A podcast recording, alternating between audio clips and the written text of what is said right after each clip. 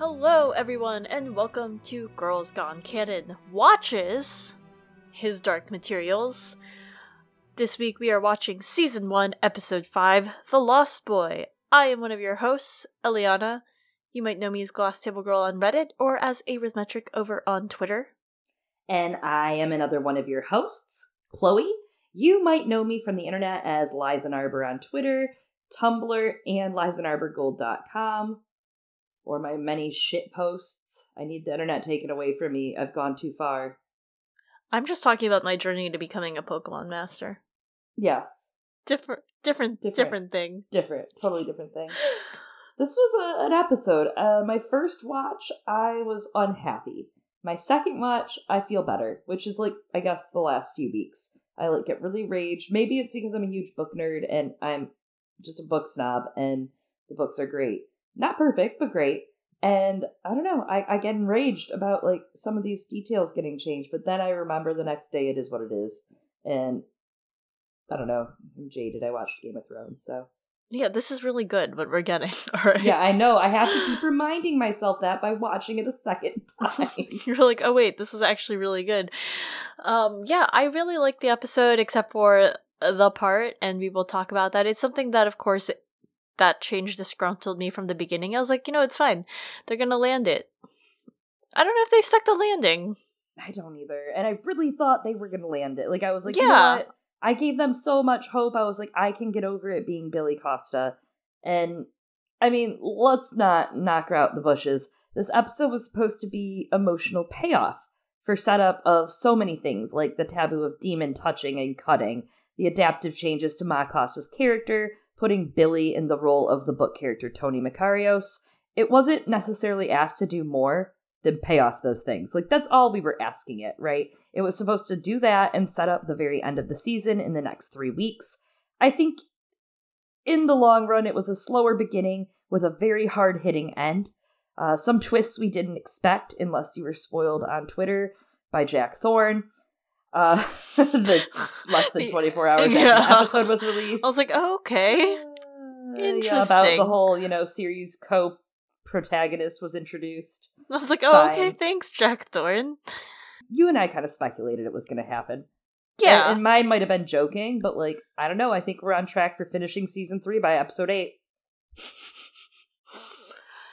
Uh, i mean it's like you know what two and a half times the time the length of time that Golden Compass got. So I mean, I mean, yeah, they can do it. The second watch did wonders, though. Like, uh, all these new changes, all these new inventions, they were great. They were fun. Bringing subtle knife plots forward to collapse the timeline is really smart. But some of them I felt were unnecessary, which we'll talk about. Uh, I just feel like the biggest problem with this writing, and I-, I was thinking about citing some other issues with some of the writing I have, like The Cursed Child, but I was like, no, I'm not that petty. it slows down and then it speeds up. There's mm-hmm. like a lot of filler to get us through to the big scenes, but a lot of this filler starts to feel like a shower drain full of hair, right? Like we're we're kind of murking through some of this filler to get to these big scenes. There's so much story in this book, and it feels a bit rash that there's a lot of let's invent this better scene of what could have happened without even trying to cover the basics. Mm-hmm. I don't know maybe it's just my opinion. Maybe I'm crotchety. Maybe I'm jaded, but I, I don't want that to detract from this episode. I want to get the bitchiness out now, you know, because it is good. I, I still think it was a good episode. Like you said, this is this is like eating porridge your whole entire life, and suddenly you're introduced to some maple sugar, right? Like, yeah, this is a treat. It's a treat. I love it. Um, it's just interesting to see certain adaptive choices come to light, and like you said, I think it was a swing and almost hit and missed. Yeah, I think some of the pacing that you're saying might be the case. I I don't mind some of the, what you might be referring to as filler scenes. Like I think that those are important for like establishing some of that characterization, but I think that more time and space needed to be allotted to the scenes with Billy. Yeah. And absolutely. I'm almost like wondering if part of the issue is so a lot of the beginning of the first book, right? It feels very childlike, it, not in a bad way. Like the tone of the Golden Compass movie for those first few parts, I don't think that was necessarily off. Like there were a lot of things that were off about the movie, but maybe the tone of like childish wonder, fun, whimsical world and book, right? And you start getting a hint that it isn't quite that with Mrs. Coulter, but the scene with Tony Makarios, who is the child who ends up severed in the book, signals a huge tonal shift in the kind of Mhm. story that we're telling and reading. And I almost wonder if maybe because of the serious and somber mood of the rest of the series, it's harder to create that sudden like tonal shift hmm into Utter darkness. yeah, into the darkness and like, oh, we're in the north now and how brutal it is in that way. But you kind of have some of that like oh, fun village, but like scary village, right? Thing going on with uh when they were in Trollesund, but you know what I'm saying. Some of the big problem we'll get into really does stem from the way it was set up. Uh, Ma Costa's characterization, I think, suffered for it to be giving. The, the, they wanted it to be this big sad thing. They wanted a tonal shift, but they wanted this moment to be the big sad, heart wrenching, heartstrings being tugged moment. They wanted everyone aboard, whether you've read the books, whether you didn't. They wanted Ma Costa cradling her dead kid's body, singing a song. They they knew they had this big moment to play up. And for me, what they did with Ma Costa's characterization in the beginning, kind of, and she was just kind of like a clay moldable thing in a way. Like they just molded her to, you cry now in this scene, you comfort Lyra, you do this. Uh, they, they kind of wanted us to really care, and it was very hard for me to care. Very hard. Just from that characterization. It just bummed me out. I didn't mind the characterization, but I think you're right that we were supposed to feel the impact of Billy. That was supposed to be rooted in how Ma Costa felt about it, and I think the impact of Tony Makarios is and we'll get into this later, it doesn't matter. Like the it shouldn't have mattered whether or not there was a mother there or not. And Mhm. We need to care about the child. yeah. not the mother. It, it the what happened there is sad for Ma Costa, and she is a great character to see it through. I like that they're giving us more from her. In fact, I actually really liked her in this episode. Otherwise, this is Mhm. probably the first time you'll hear me say that outright. And I like the actress. I think she could do a great job either way. I think she's doing a great job, but the writing for her is just not right for Ma Costa's tone for me. And by making us care about that motherhood, it's like at Hardhome when they kill off that wildling woman, Karsi, because she had a moment of weakness where she was sad for the children that were undead in front of her. Um, Spoilers, season five. If you haven't watched it, stop now. But if you haven't gotten that far, you should just quit. Just save yourself a few years off your life. Um, yeah, uh, it's one of those things to me. It's like just cheap. It's a cheap way to connect it. They could do better, and it's about the kid. It's about what happens to Tony slash Billy, Makarios slash Costa. Um, and I think that's what was missing. We don't understand why it was horrible for him. We understand everyone's horrified for him, but they had so many opportunities in this episode. And it's like our friend Tana, who was on with us in uh, Northern Lights, she said, you know, show, don't tell. They have Mhm. many opportunities to do that, and they did kind of biff it. Yeah, they didn't really show much of that scene, and even like we get hints throughout the previous episodes where people will voice aloud like it's very painful to be apart from your demon, but they didn't even show it to us, right? They don't have the scene of Lyra and Pan where Pan's like, I'm going to pull going towards Iorek, so Yeah, they didn't do that exactly. Actually, that that that beginning was very different. That's why it was important yeah. that Pan went and why she sheepishly hung around back, and even though it hurt her, and there are things like that that to me, I think are like guiding points. Like that's not an important point to show show for you know you don't have to make it a huge exposition dump where Pan looks at the camera and says, and then this happened, and then Yeah. this happened, and Matter does this. And I think they're trying to explain it in dialogue a lot, and it's not something that uh, they're alone with, right? Like I talked about this last episode, Pullman is guilty of this in the books as well. He double hands some of this stuff so hard that I'm like, yes, we know, we read about it in this person and this person's chapters, Phil. Let's move on. Um, that's what I think they're doing here. And it's just that common TV thing of watering it down for your audiences for the common denominator. And it just sucks being so smart, is what I'm saying. I don't even know? know if it's like watered down. It's just um, I I don't know what it is. Like that, it it just didn't stick for me. But yeah. Anyway, part of the way that they reference that this is Billy, right, comes through flashbacks of what happens in previous episodes. You know, the last time or a previous other times on his Dark Materials with Billy and Roger writing letters. Yeah, Boreal, they show a shot of him showing the pictures of the Parry family to one of his men. Yep, and then you have John Faa's speech and the Gyptians going north. They show Lee and Hester going to Trollesund and meeting Lyra. You also have the Witches Council and Armored Bear joining the party. And then the party is moving north from afar. Was that a lightning round? Did we just do a lightning round? Wow, this kind of is a lightning round. Oh my god, we did a lightning round. Ugh. We never do those here.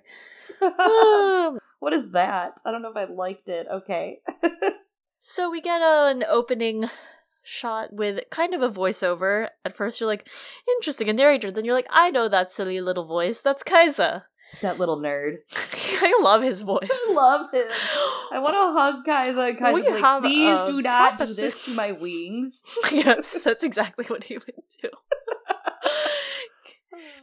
oh yeah, and also that's taboo. I could not touch Kaisa. you couldn't. You couldn't. It's rude. God, I'm so rude. Kaisa is narrating Lyra's prophecy and then says that she's not gonna walk alone. There An is. army stands beside her. I was thinking the what is it? Green Day song, Boulevard Oh. of Broken Dreams. She walks alone. She walks a Kate Bush sings a song that's titled Lyra. and there's a boy who's tied to her in this prophecy who's going to help her change everything. And then we get a cut to Will. Dude, and the cinematography is great here. It is. It, it shows him split. It shows her walking alone. She walks alone. Um, and then it shows Will. Uh, I was gonna call him Bill. What is that? That is actually a nickname for Williams, so. Yeah, Bill. That's his adult name. Oh god, Ew. doctor. Um, ew. Okay, so it flashes to Will walking, and it like shows this split kind of pathway, like a forked road, and it shows Will upon the road less taken, a lane, Pond. a pond across the pond.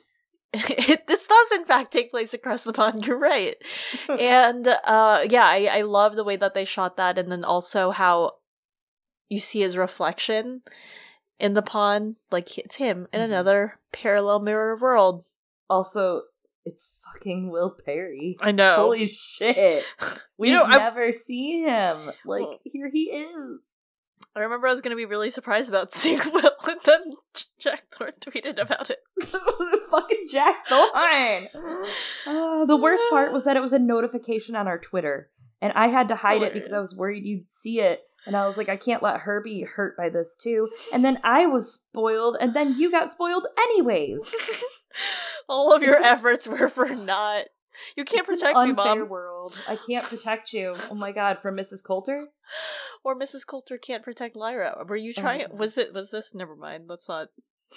So Kaisa's voiceover, I really liked. There's this line in the beginning that he says, "Witches hear the immortal whispers of those who pass between the worlds. They speak of a child who's destined to bring the end of destiny." Two things. First thing, the serious thing. Then I have a joke thing. Am I allowed the serious thing and the joke thing, Eliana? Yes. Do you always. gavel? Am I allowed it? Um, so the witches hear the immortal whispers of those who pass between the worlds. In the idea of North, season 1, episode 2, we talked about the lyrics to the intro music, which are Latin. They roughly translate the first couple lines to They hear immortal whispers, begin children, and read the omens. So the intro is kind of roughly the beginning of the prophecy, is what this means to me in a way of words. I thought it was interesting use of language that Kaisa said witches hear the immortal whispers of those who pass between the worlds, and it translates to they hear immortal whispers, begin child, and read the omens. hmm I kind of wonder if that's actually directly from the books. I know that they said that the witches had heard the prophecy before in the books based on whispers that they hear between the worlds, but I don't remember if they used the term immortal whispers or not. I believe that this does come mostly from what the consul says, in Northern Lights Golden Compass, he talks about the witches talking about her for centuries, and this is while Lyra's off playing with the pine spray, which is arguably the only thing that I wanted that we did not get last episode was the consul and her like running around playing with the pro- the pine sprays, and that's why I thought they were bigger because in my mind she was just like trying to ride them and nothing was happening. Also, because that's what I would do. Yeah, absolutely, and like she's like playing in the snow and shit. Like she's like out there, I believe. Like she's just having her blast. She's a kid. Uh, I loved that. I was sad about that, but I still think it was fine. But he says because they live so close to the place where the veil between worlds is thin, they hear immortal whispers from time to time in the voices of those beings who pass between the worlds. So that is straight up what Kaisa says, but the consul says it in the books. Mm, yeah, and so coming back to that scene, I know it was last episode, whatever, but Kaisa here is talking about how, and this is said throughout the books and the prophecy about Lyra also, if she is told what she must do, she will fail.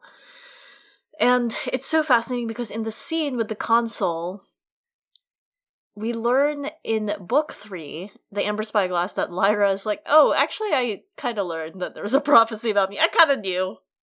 I think this is what I was supposed to do. and she still succeeds, so she's all like, I don't play by the rules, whatever.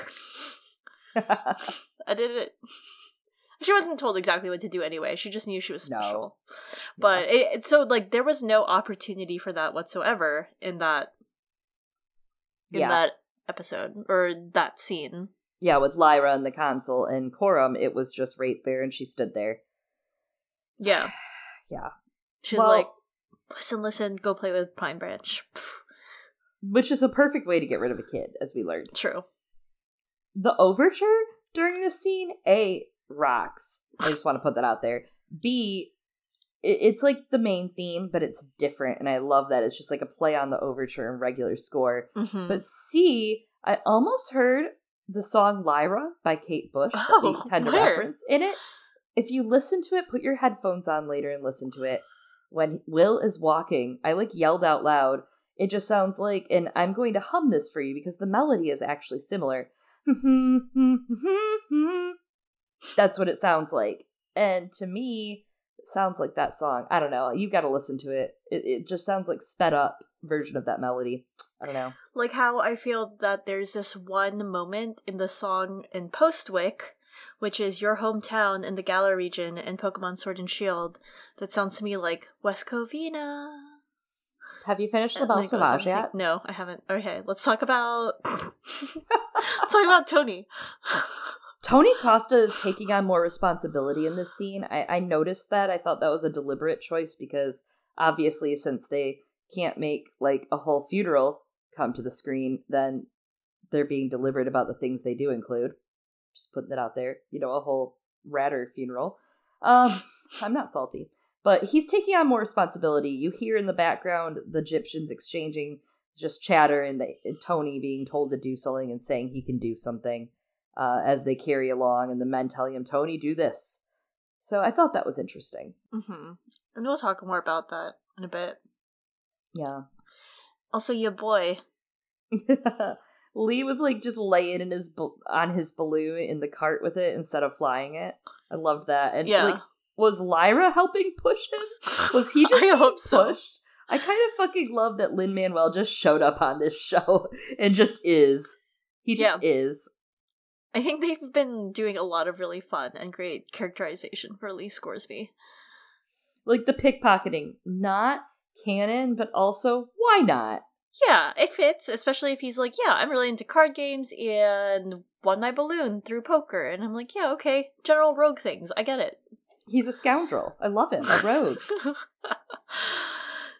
then we go a little more into back in our world. You have Boreal, Lord Boreal, and the guy who I don't know Is looks unnamed. Yeah, who looks a little bit like what's his fucking name? Edward Norton. Yeah, spying. bit. Yeah, just a bit on Mrs. Parry and Will. Leave them alone. That's all. That's all I had. You know, I agree. We got a really great email from Tana Ford, who we already talked about earlier today, and who joined us again for one of the episodes on Northern Lights. I think it was chapters, what was it, 16 through 18 or something like that? The witches. Yeah, the witches. The demon And- cages?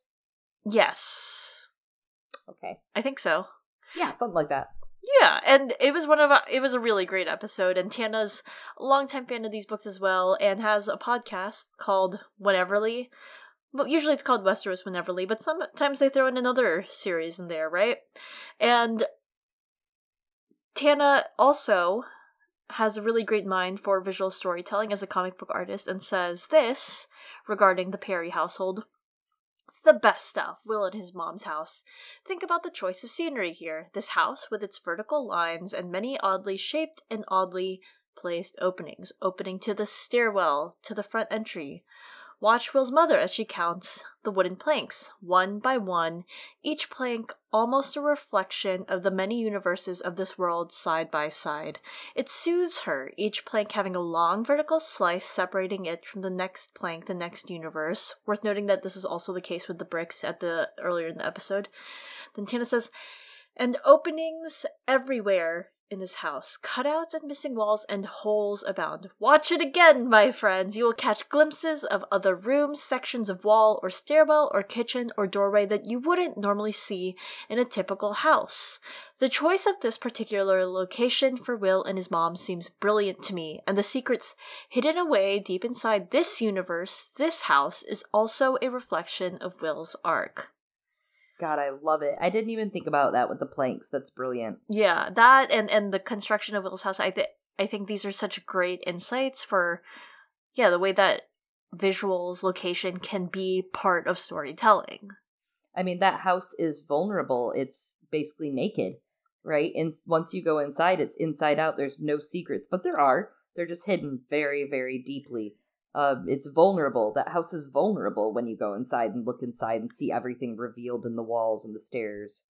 Yeah, but again, like you said, there are the hi- secrets hidden, different ways that the cutouts work, those glimpses that you catch, and it it also makes you wonder like this is a nice ass house also like was it something that john parry maybe he was also obsessed with windows and designed his house in that way and was like live live here family On that same note, there's something that gets said later when Thomas is talking to Boreal that we'll talk about probably a little more, but he talks about the state of their money and kind of the the amount of planning that John Parry had to have done to do that. So he stashed money very hard. Yeah, he could afford a good architect like this is a nice house Yeah. So the intro happens, which is of course still a banger, just in case you forgot. Uh this week what I'm going to appreciate about it is just that beautiful slice between haha slice uh the knife, which there you go, there's another bit by the way that that house is cut out like with a Mhm. knife. Um the intro this week I'm appreciating that Lyra when she stands there and the knife's in her back and then you go out to that amber spyglass um I, I was appreciating before that there's kind of just these shots of the alethiometer that make you think of the golden compass and then of course the northern lights with all the sparkles. Oh and yeah. it, it- just like goes bang and then you get the knife and then you get the lens and every time i'm just like oh yeah it's happening. It's just so good. So i just want to appreciate the intro because we should every week. It's just such a banger. It's It is. such a good song. I've like bopped my head i'm into it i'm like it's time it's time mrfers let's watch the show I get excited at the beginning when it's starting like that moment of like silence, and then it builds and like it's like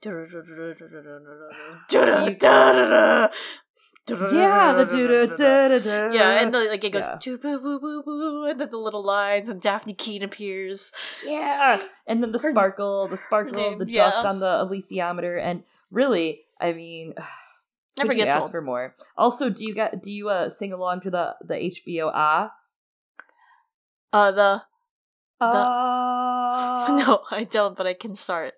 Speaking of the intro, I actually haven't mentioned this. I have mentioned it to you, and I meant to say it last week on the podcast, but if you sing the melody of the intro in a choral voice, like like you're singing in a choir, in a chorus, Mhm. like think of a church choir. It, it it literally sounds like a church hymn, like something you'd hear during mass.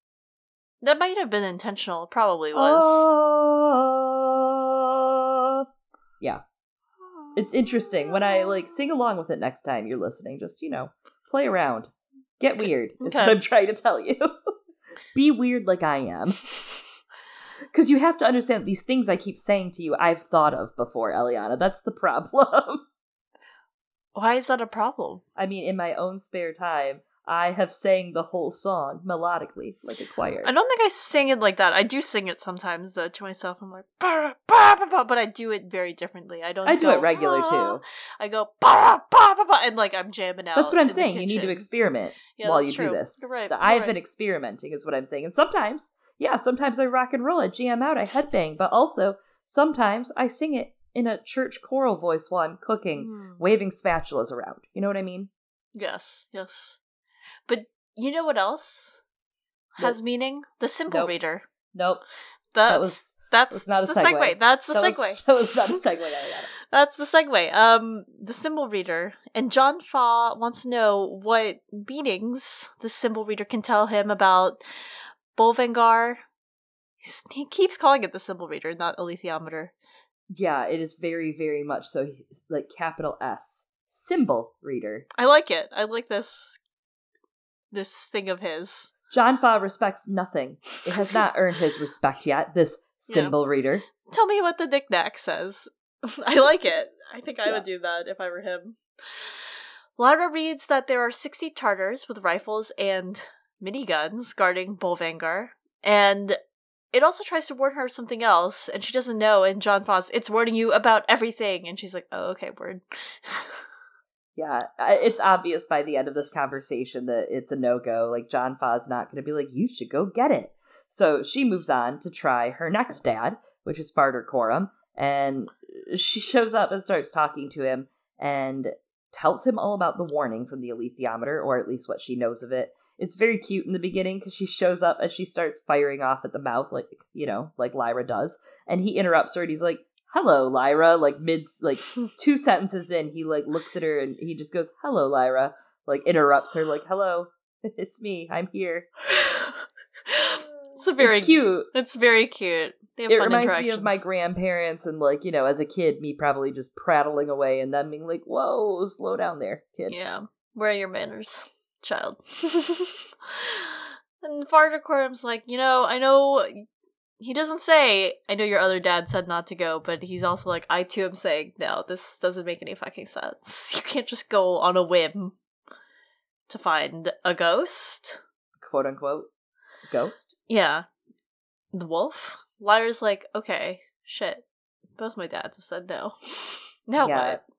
well and of course farder Coram had said like "Wh- how could you do that to ma costa she's seconds Mhm. away from billy which we know haha she's not but lyra can be uh, lyra speaks with the costas next hoping she can sway them and she explains that if she leaves it might delay finding billy uh bet and ma costa says she'll think on it Yeah, and she does. I what I found interesting about this scene in the context of the entire episode is there's a moment where like Ma Costa is telling Tony to do some very, very, very simple cooking duties. She's just like just I don't know, fucking stir it or something. He's like trying to shirk that responsibility by saying that I'll burn it, and his mother's like, I don't care. Like I need to go take care of something. Like step up and do this, right?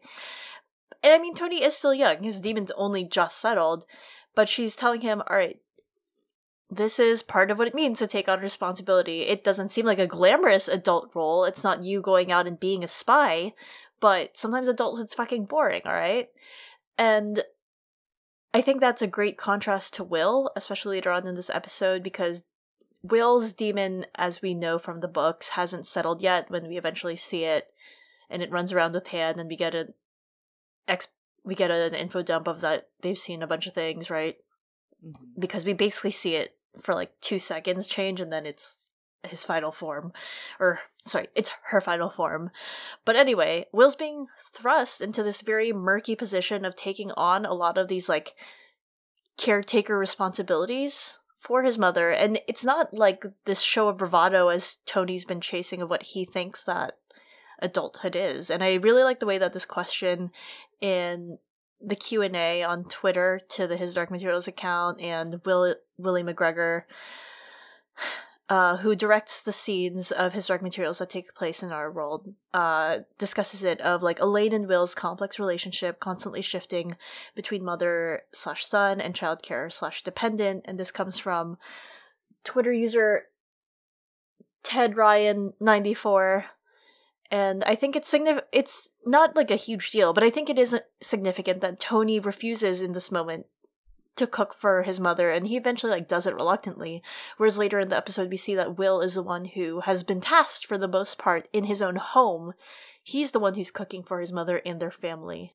It's so rough because i feel like that's something anyone can relate to in some way. Each child has had to caretake for their family and some obviously have it extremely rough.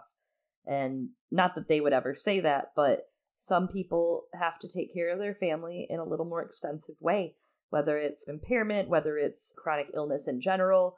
It's hard. and It's it's it was a very emotionally pulling bit of the show, seeing that, and then seeing the Costas and how they're coping, especially when we get to the end with them sobbing over Billy's body, right? Uh, families and how they cope, and the humanity of what keeps people together and keeps them talking and keeps them, you know, continuously improving themselves. Uh, it's all very complex and it's interesting to see play out on this show. It's very different from a lot of the TV I think has been out there in the last few years, right? Game of Thrones was obviously a big game changer, haha. But I think this is different seeing it finally brought to screen and given its due diligence. I think it brings up a lot of conversations that people everywhere aren't having and they should be having. Yeah, and I, I'd be interested to see where that goes. And obviously, Tony doesn't have it easy, right? Like, they've all set out on this huge journey north and his brother's missing. He's about to not be. It's about to be even worse, but he's been thrust into a very difficult situation as well. But right now, Will Parry is in a different kind of difficult situation high school, where he is ostracized as a freak by his peers. Relatable. It's interesting that uh, it sounds, it seems like, I'm not sure, but it looks like he's going to a private school Mm-hmm. And I would make the assumption that perhaps a Catholic school, not necessarily, not all private schools, but a lot of them are run by religious institutions, mm-hmm. which context That's interesting. The, yeah, context of the storyline that could be interesting. And I think it also frames him as this, you know, uh abandoned kid, right? Like obviously not his mother, he's had to be there for his mother and she has been there for him, although not in the full capability probably that Will needs, but he has his father, you know, he, he has that huge hole in his heart that it is his father and his soul, you could even say, that he's looking for. Mm-hmm. And Lyra, of course, has had that huge hole her whole life. Uh, so they're both these like almost rich kids, not by, you know, not not in the rich kid like House Slytherin way, right? Mm-hmm. But like they're these like accidental orphan rich kids that you know Will has to take care of his mother, who his father left them in his mind. You know, his his mom says he's dead, and that's kind of what he believes, but he thinks deep down they were left. Yeah. Whereas Lyra doesn't. She has she grew up quite differently. She grew up with the with a sort of closure in thinking that her parents were actually dead and thinking that they died some sort of noble explorery death. And quite frankly, she grows up pretty loved. Yes. She has this huge male presence in her life of all the scholars, and you know, a, a calm presence of some females like Mrs. Lonsdale, who's the best character in the whole entire story. And if you don't agree, you don't know. and uh, read The Secret Commonwealth, it's good for your health.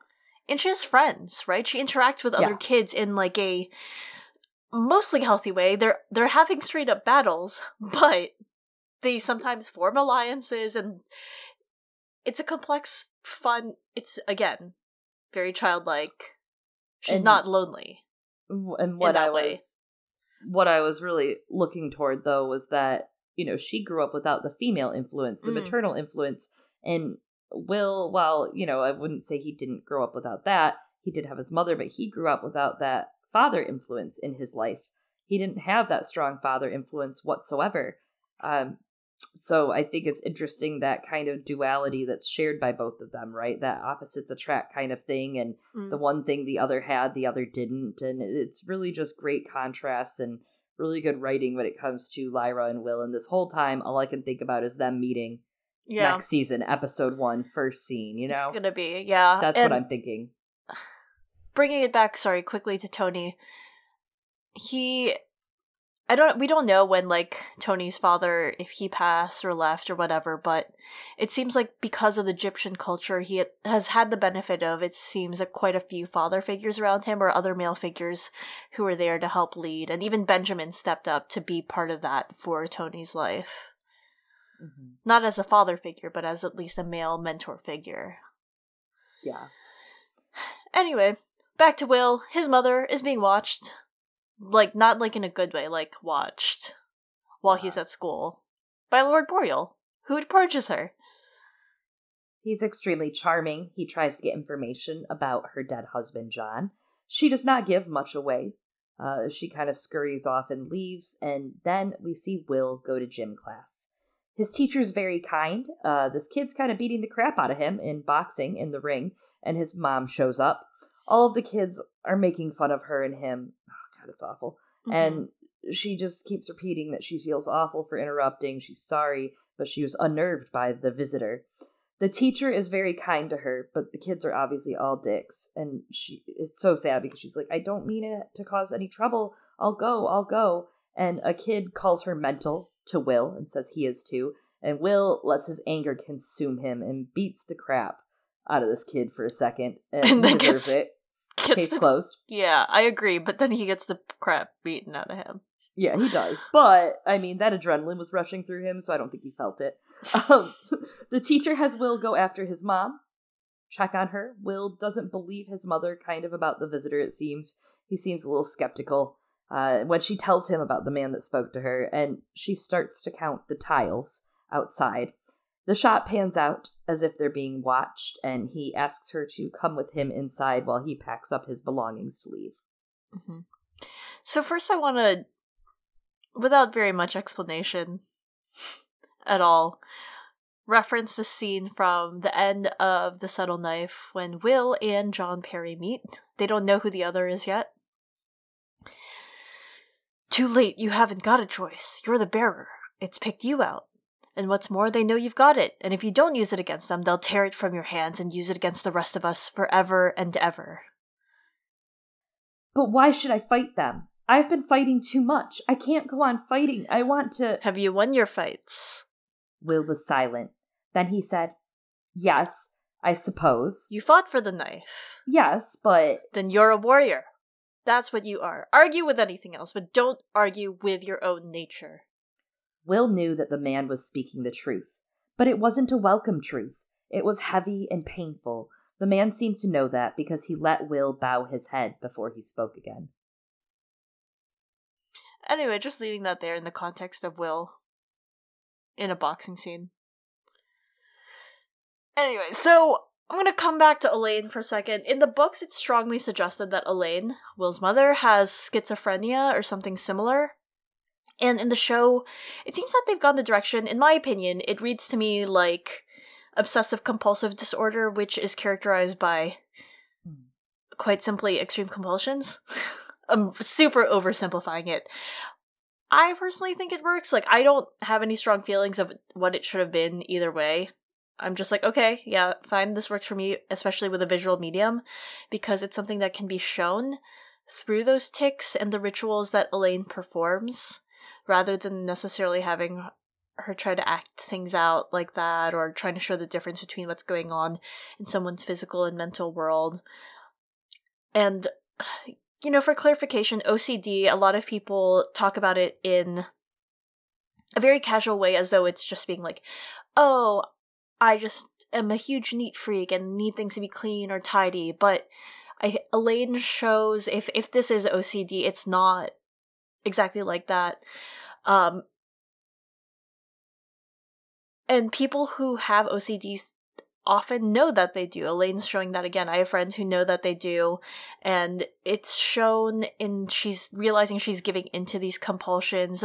They know that there are things that are nonsensical sometimes, but it's it's a need, right? It's that obsession need to perform the counting, the constant checking, things like that. Um, it can manifest in other ways. I have friends for whom like certain patterns, like literally visual patterns, are triggers for them, and they feel like it's full of illness, right? It it is it isn't right like things like that and will asks elaine if she's taking her medication later on and there are medications that folks can take to help with ocd they're serotonin reuptake inhibitors or SSRIs that can help with those symptoms so yeah and to that, I, I do think it's interesting that Pullman does sometimes show certain illnesses. Uh, obviously, this is something he wrote for Elaine in the books that she has some sort of impairment as far as mental illness goes.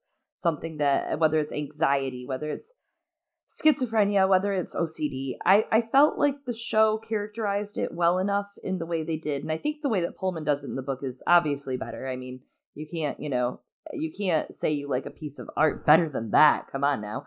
Uh, but Pullman does it well. He shows that grocery store scene, which is vaguely mentioned by Will and Mrs. Parry in this uh, back and forth at some point of just, you know, them grocery shopping and it being a normal everyday activity for them, you know, every, not every day. God, that'd be a nightmare having to grocery shop every day. Uh, weekly nightmare. a weekly thing for them of them going to the store and playing this game, but then the game was real and I, I think that was pulled across well in this episode that the game was actually real. Uh, at least for us, we saw it. And I think that whatever me- mental illness that Elaine does have, it didn't need to be categorized because you could see the fierce protection that Will felt for her either way, and obviously that she has a little bit of difficulty with doing things that some people might not. Yeah, I, I agree. It doesn't need to be characterized. I'm just no. Discussing. I like. I I do think that the counting especially with the OCD is interesting and it reminds me also I had more to this and I just kind of like lost it not thinking about it. Uh, it reminds me a lot of other fantasy pieces like The Magicians that leaned heavily into mental illness mm. signifying mm. magic and with what Tana said about her counting the worlds, counting out, you know, the different planks. Uh, that to me reminded me a little bit of that uh, of magic existing for mm. those that have impairments you know, those that see the world differently than other people. So, until then, Will gets his gym things. His teacher asks if Mrs. Parry is okay, and Will explains she's just having a bad spell. I'm guessing this is where Elaine's going to be left, by the way. That's also mm. why we're seeing the gym. She's going to be left with the gym teacher, which I'm fine with. Um, but that's my big guess. We'll see what happens in the next episode or two. But that would be my guess. Will leaves her with the gym teacher because he says, you know, my door's always open. I think that's I think that's a really good call, and I think that you're right. That's what we're gonna see. Because why else introduce this guy? I mean, there's obviously other reasons, right? Like someone trying to be there for Will, but yeah.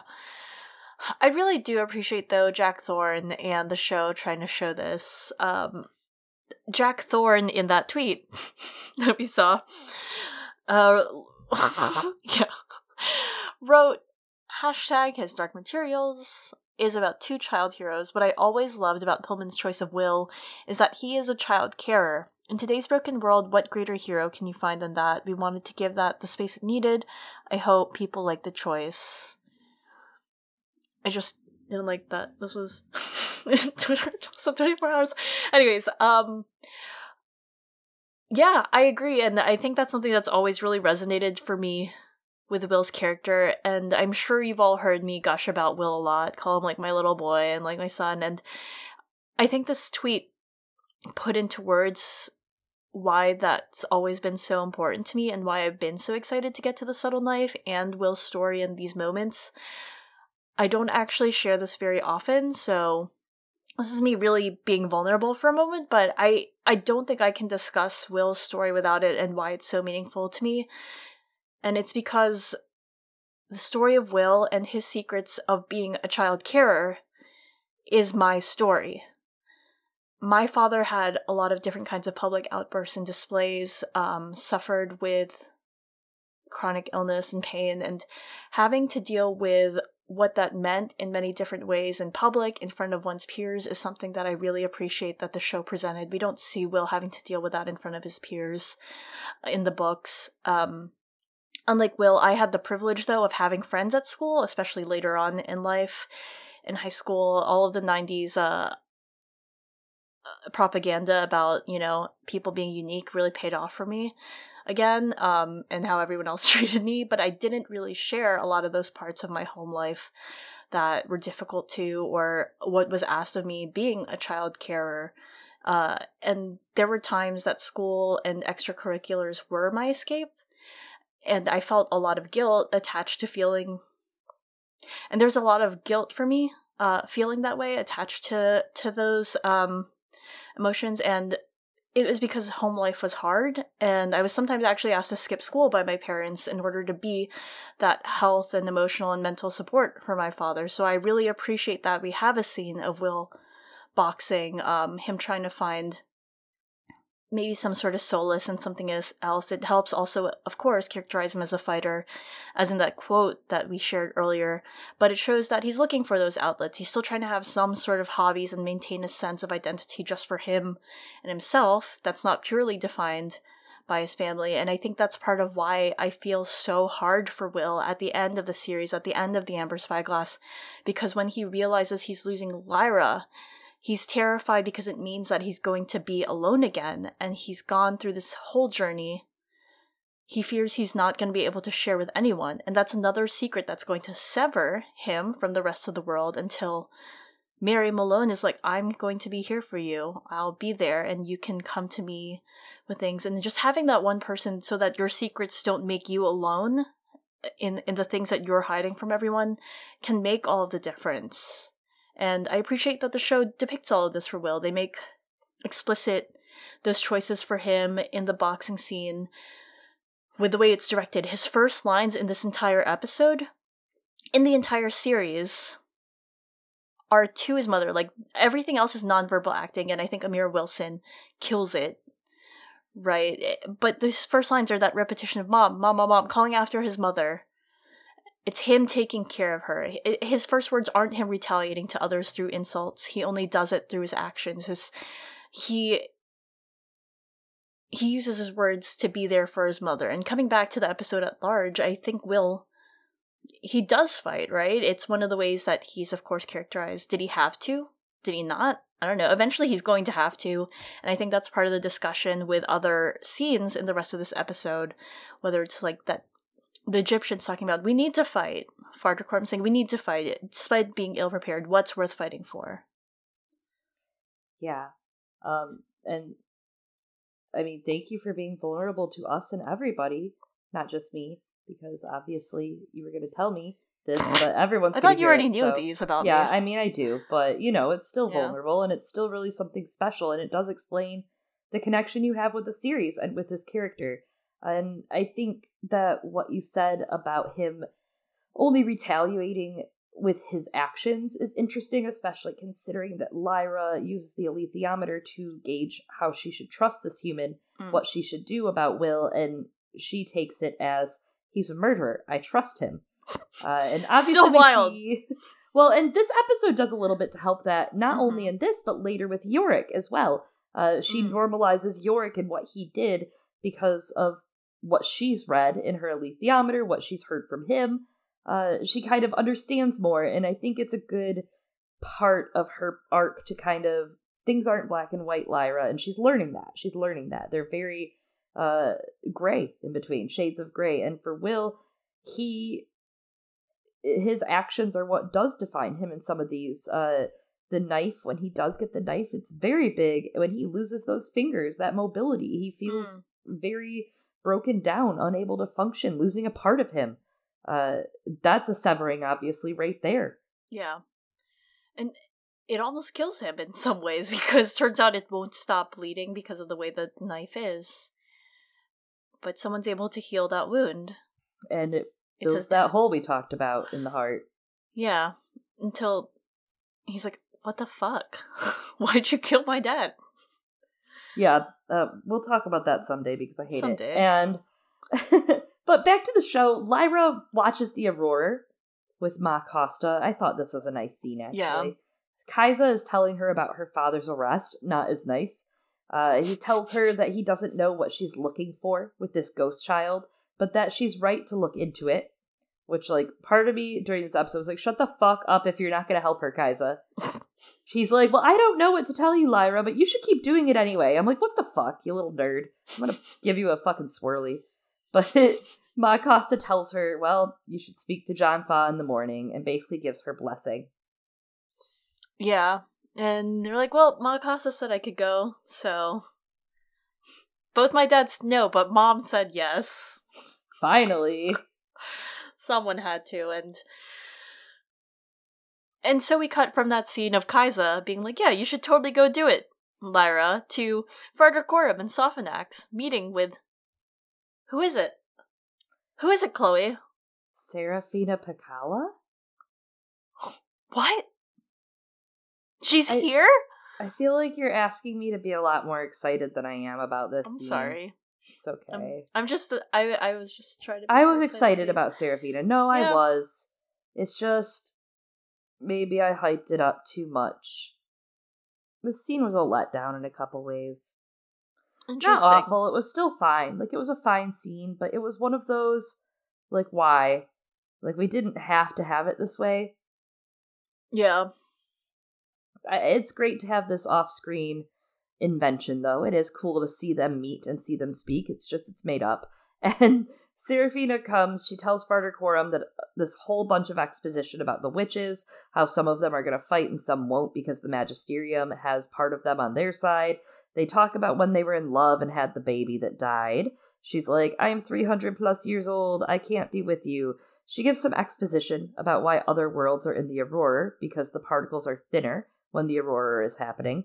And then she makes out with him very briefly, and she says she'll help when she can, but Kaisa has to take it from here. Farder Coram painfully sobs at her leaving after telling her that he thinks about her and their boy every day. Okay, you have to give him something to do. I get it. You have to, he's a great actor, right? Like, he earned his place on this show. Contractually, he has to have some time. I get it. And you have to introduce Serafina Pekala. Pekala. I don't want to say it that way, but I wanted to be fair. I think both of them knocked it out of the park in terms of acting, and I think that's part of why I appreciate the scene. And I'm like, whatever, it's fine. Uh, just because they did such a good job, and I'm like, okay, I feel feelings because you did so good. Yeah, no, it was amazing as far as tonally. The actors were great. I do love her as Serafina. Yeah, I don't know. yeah. I don't know. It, it's it bugs me. This is why it bugs me because we are never going to hear about her mother dying, and if we do, it's going to be next season. It's being played as if Serafina is this hardened manic pixie witch girl that can't stay with Farder Coram and has to go because she's a free spirit on the wind and leads these witches, and they'll help when they can, but they can't commit. And it, it's like got some hints of that femme fatale, and oh, she's the wild, earthy woman, boho in the earthy. sky. She's but, in the like, sky. Yeah, she's like boho in the sky, though. You know, like Yeah. I, I don't. Eh, I don't know. It, it's hard because they're building off of that from the books as well, as Yumi and Tana discussed uh, when Tana was on with us. It, it's very, they're very flimsy. These witches. It's very like they're either a jaded lover who has been scorned and is like, I'm gonna kill this guy, or Yeah. it's Serafina Picala, or it's uh Ruta, who is like, I want to fuck Asriel. I Yeah. should have taken my chance when I had it. Like they're just like these lusty, red-blooded. Like we fly in the sky and we're warriors that live forever and we're sexy women. And on Thursdays we do our Kegels. Um, I don't know. It just bugs me because then they made it all about now Coram and Serafina have to talk about their past that they don't talk about because that's what's so powerful about their relationship. It's the pride of these two adults that know deep down that they can't be together and work out these differences. There's something between them that, you know, this distance between them, including their son that's died, is too much for either of their pride to muster and climb that mountain. Yeah, I, I can understand why it had to be done, maybe for a TV show, but I also agree with what you're saying. It, it's that pride and that it's too painful for them to see each other. And that's why, interestingly, they never do in the books. Mm-hmm. So it's like he was like, "What if they did?" And that's fine, but Yeah. it, it's meant for AO3. Come on now. well, no, this is just an alternate world. Maybe this is one of the other parallel universes that, apart from Lyra and bu- the books. So Lyra convinces John Faa to let her go and that Iorek will take her. That's the next thing. He takes her. That's exciting. Uh, and this actually made me feel better since I sat there and I just rolled my eyes the first time I watched that scene. I was like, really, man? Because I was like in my head, I'm like, what if Jack Thorne doesn't do this to me? And then he did. But John Faa gives Lyra until the next night to return before they leave without her, I guess, or get worried that and happens look for in her. the books. Yeah, that's true. That's true. But I'm like in my head, I'm like, what are y'all gonna do? Leave without her? They'll find you. Go without her, or are you gonna go look for her instead? We don't know. We don't Honestly, in the books, both the both these scenarios are wild to me. you know, know. Yeah, like you said, they're not gonna just leave without the child. yeah. But we do get after this a probably the most breathtaking montage. I don't know how you felt about it. I'm guessing similar. A beautiful montage of Lyra riding Iorek. It makes up for anything ever in this episode, and I suddenly forgot any of the sins that I've been bitching about. Uh, it- it's just good. It was great. It was good. It was good. I liked it. It was good, and the coming back was also good. We're gonna Yeah. see more. We're gonna see more. I bet they're gonna we're gonna get a really, really, really good one, especially with the Northern Lights in the background in like the last episode as they're running towards Roger. And she has to do the. uh, they better keep the bridge in. Yeah, It's so important. It's the bridge between the next world, basically. the Bridge to the Stars, which is the name Mhm. of that forum. It's a good name. I'm mad at how good it is. I always feel that way. Will and Elaine then enjoy dinner, and Elaine tells Will, You're very much like your father, and you're gonna follow in his footsteps. Will disagrees, and then Elaine suddenly notices marks on the carpet in her room that make her realize someone's broken in.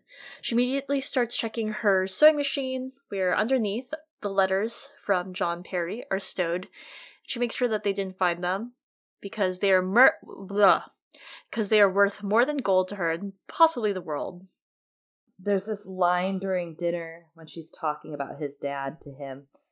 She first she tells him that he cooks like his dad, and I didn't think anything of it until I realized they're eating omelets, Eliana. Like what Will makes Lyra when they meet. I thought he made her beans. He opened her a can of beans. Did he also make her eggs? That's right. The He fridge was eggs. okay. Yeah. Um, but there's this line she says to him This world is broken. It takes extraordinary people to fix it. Extraordinary people like you, like your dad, to fix it. And he says, I'm not extraordinary. Does that remind you of anyone else? Only because you tweeted about it, which Yeah, was a it was a really good tweet. Thank you. I, I was real in my feels. I was really, I'm in my feels, man, about Will and Lyra. Always, They're giving it to me. They're giving it to me. always.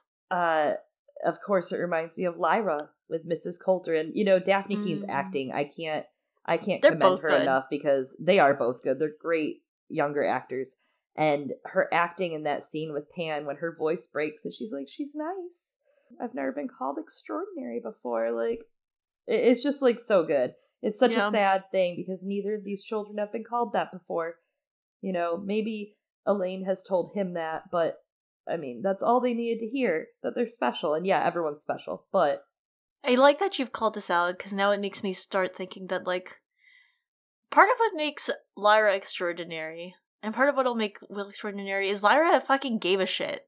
Like she gave a shit enough to do something, and I think maybe maybe that's part of what is meant by everyone special.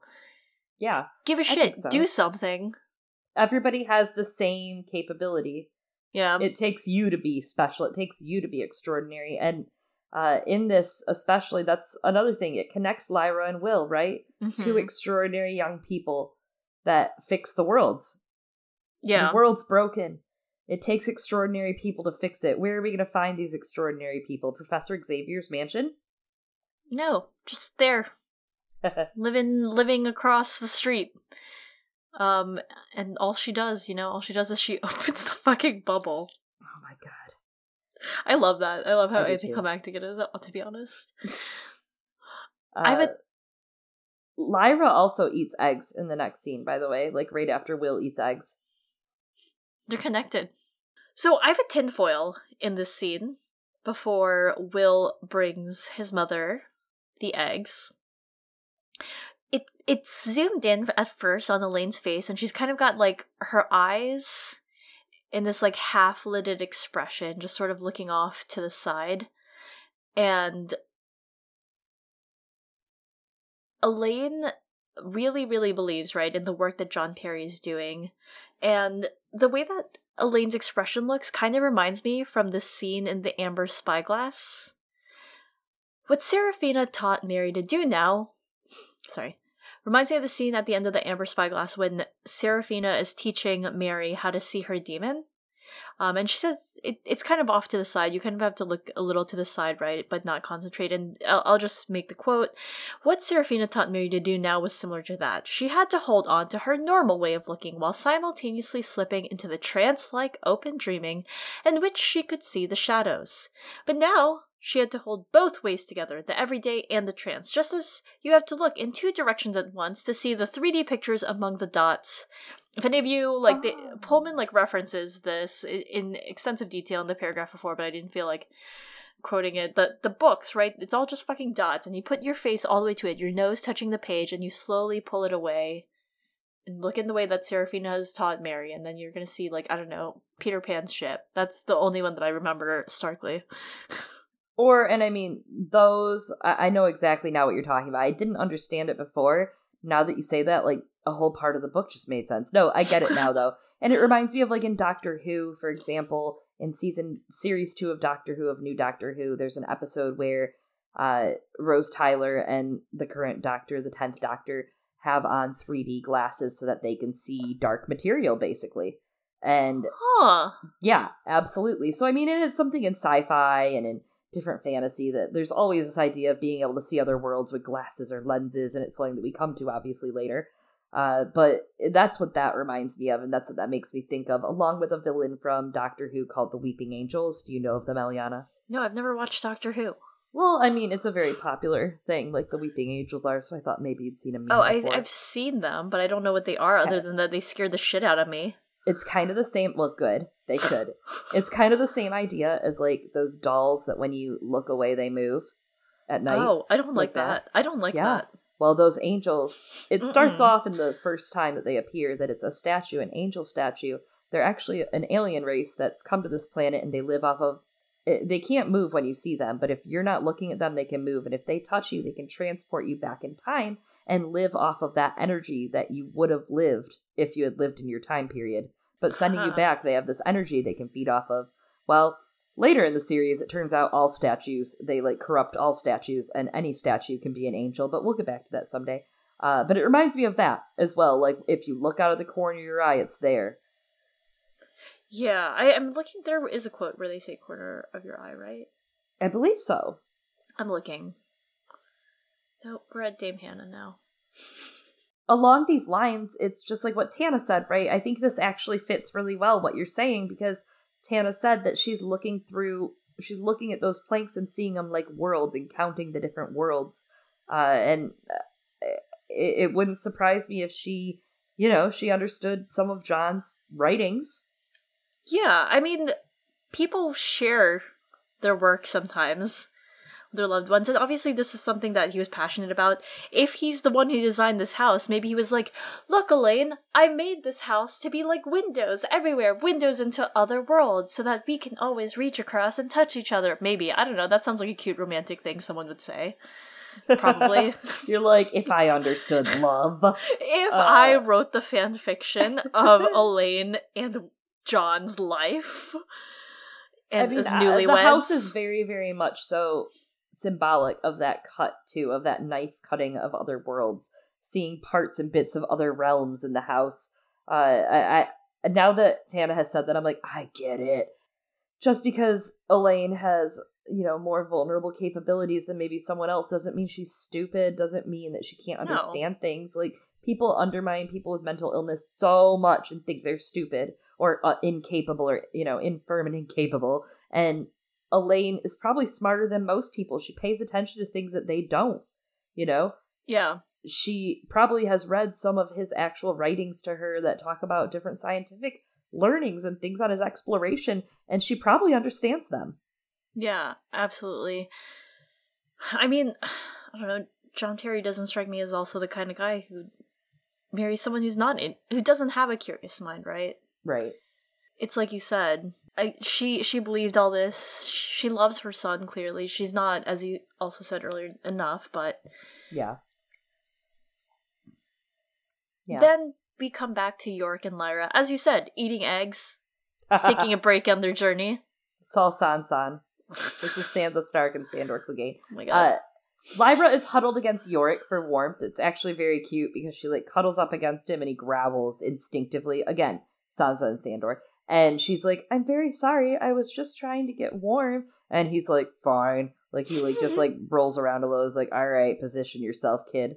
They discuss bear nature. They discuss daemons. Bears don't have any. They're very solitary. She tells him about her father being imprisoned in Svalbard which most Lyra part ever. I was dying laughing. I don't know what you were doing physically, but I was actually like keeled over on the couch laughing because she starts spinning this yarn about her dad being able to trick these untrickable bears. She's like, he tricked me. He lied to me about my parentage my whole life, and then he sprung this on me, and then this, this, this. And I'm like, yes, Lyra, you are a child. I get it. You are telling your big stories right now. Like, I was waiting for her to be like, and actually, I'm this, and I'm this. But she's not wrong. He no, did lie to her her whole life. But also, I mean, as we're gonna see later on, he does trick the bears, but he doesn't really trick them. He more of just like scares them, and they're like, "All right, I don't give a shit what we that we give this man the nicest prison ever." Yeah, honestly, if it's anyone that she and we we will talk more about it, but Lyra quite obviously rejects her parentage on her maternal side. Uh, she's very rebellious. She's like, "Fuck you, mom! Like you can't tell me not to bleach my hair."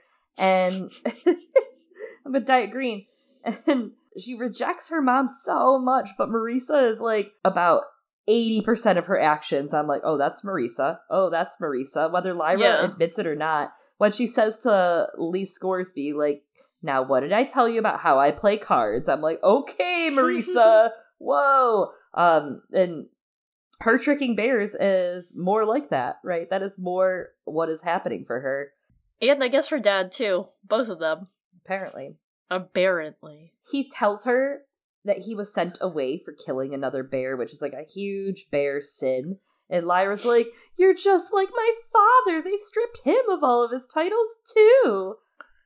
Yeah. Uh, Lyra. And my favorite part, though, this whole conversation is when he's like, But you are not a bear. And she's like, You're wrong. Some part of me is definitely bear. I was like, Shut the fuck up, Lyra. It's like, it's not.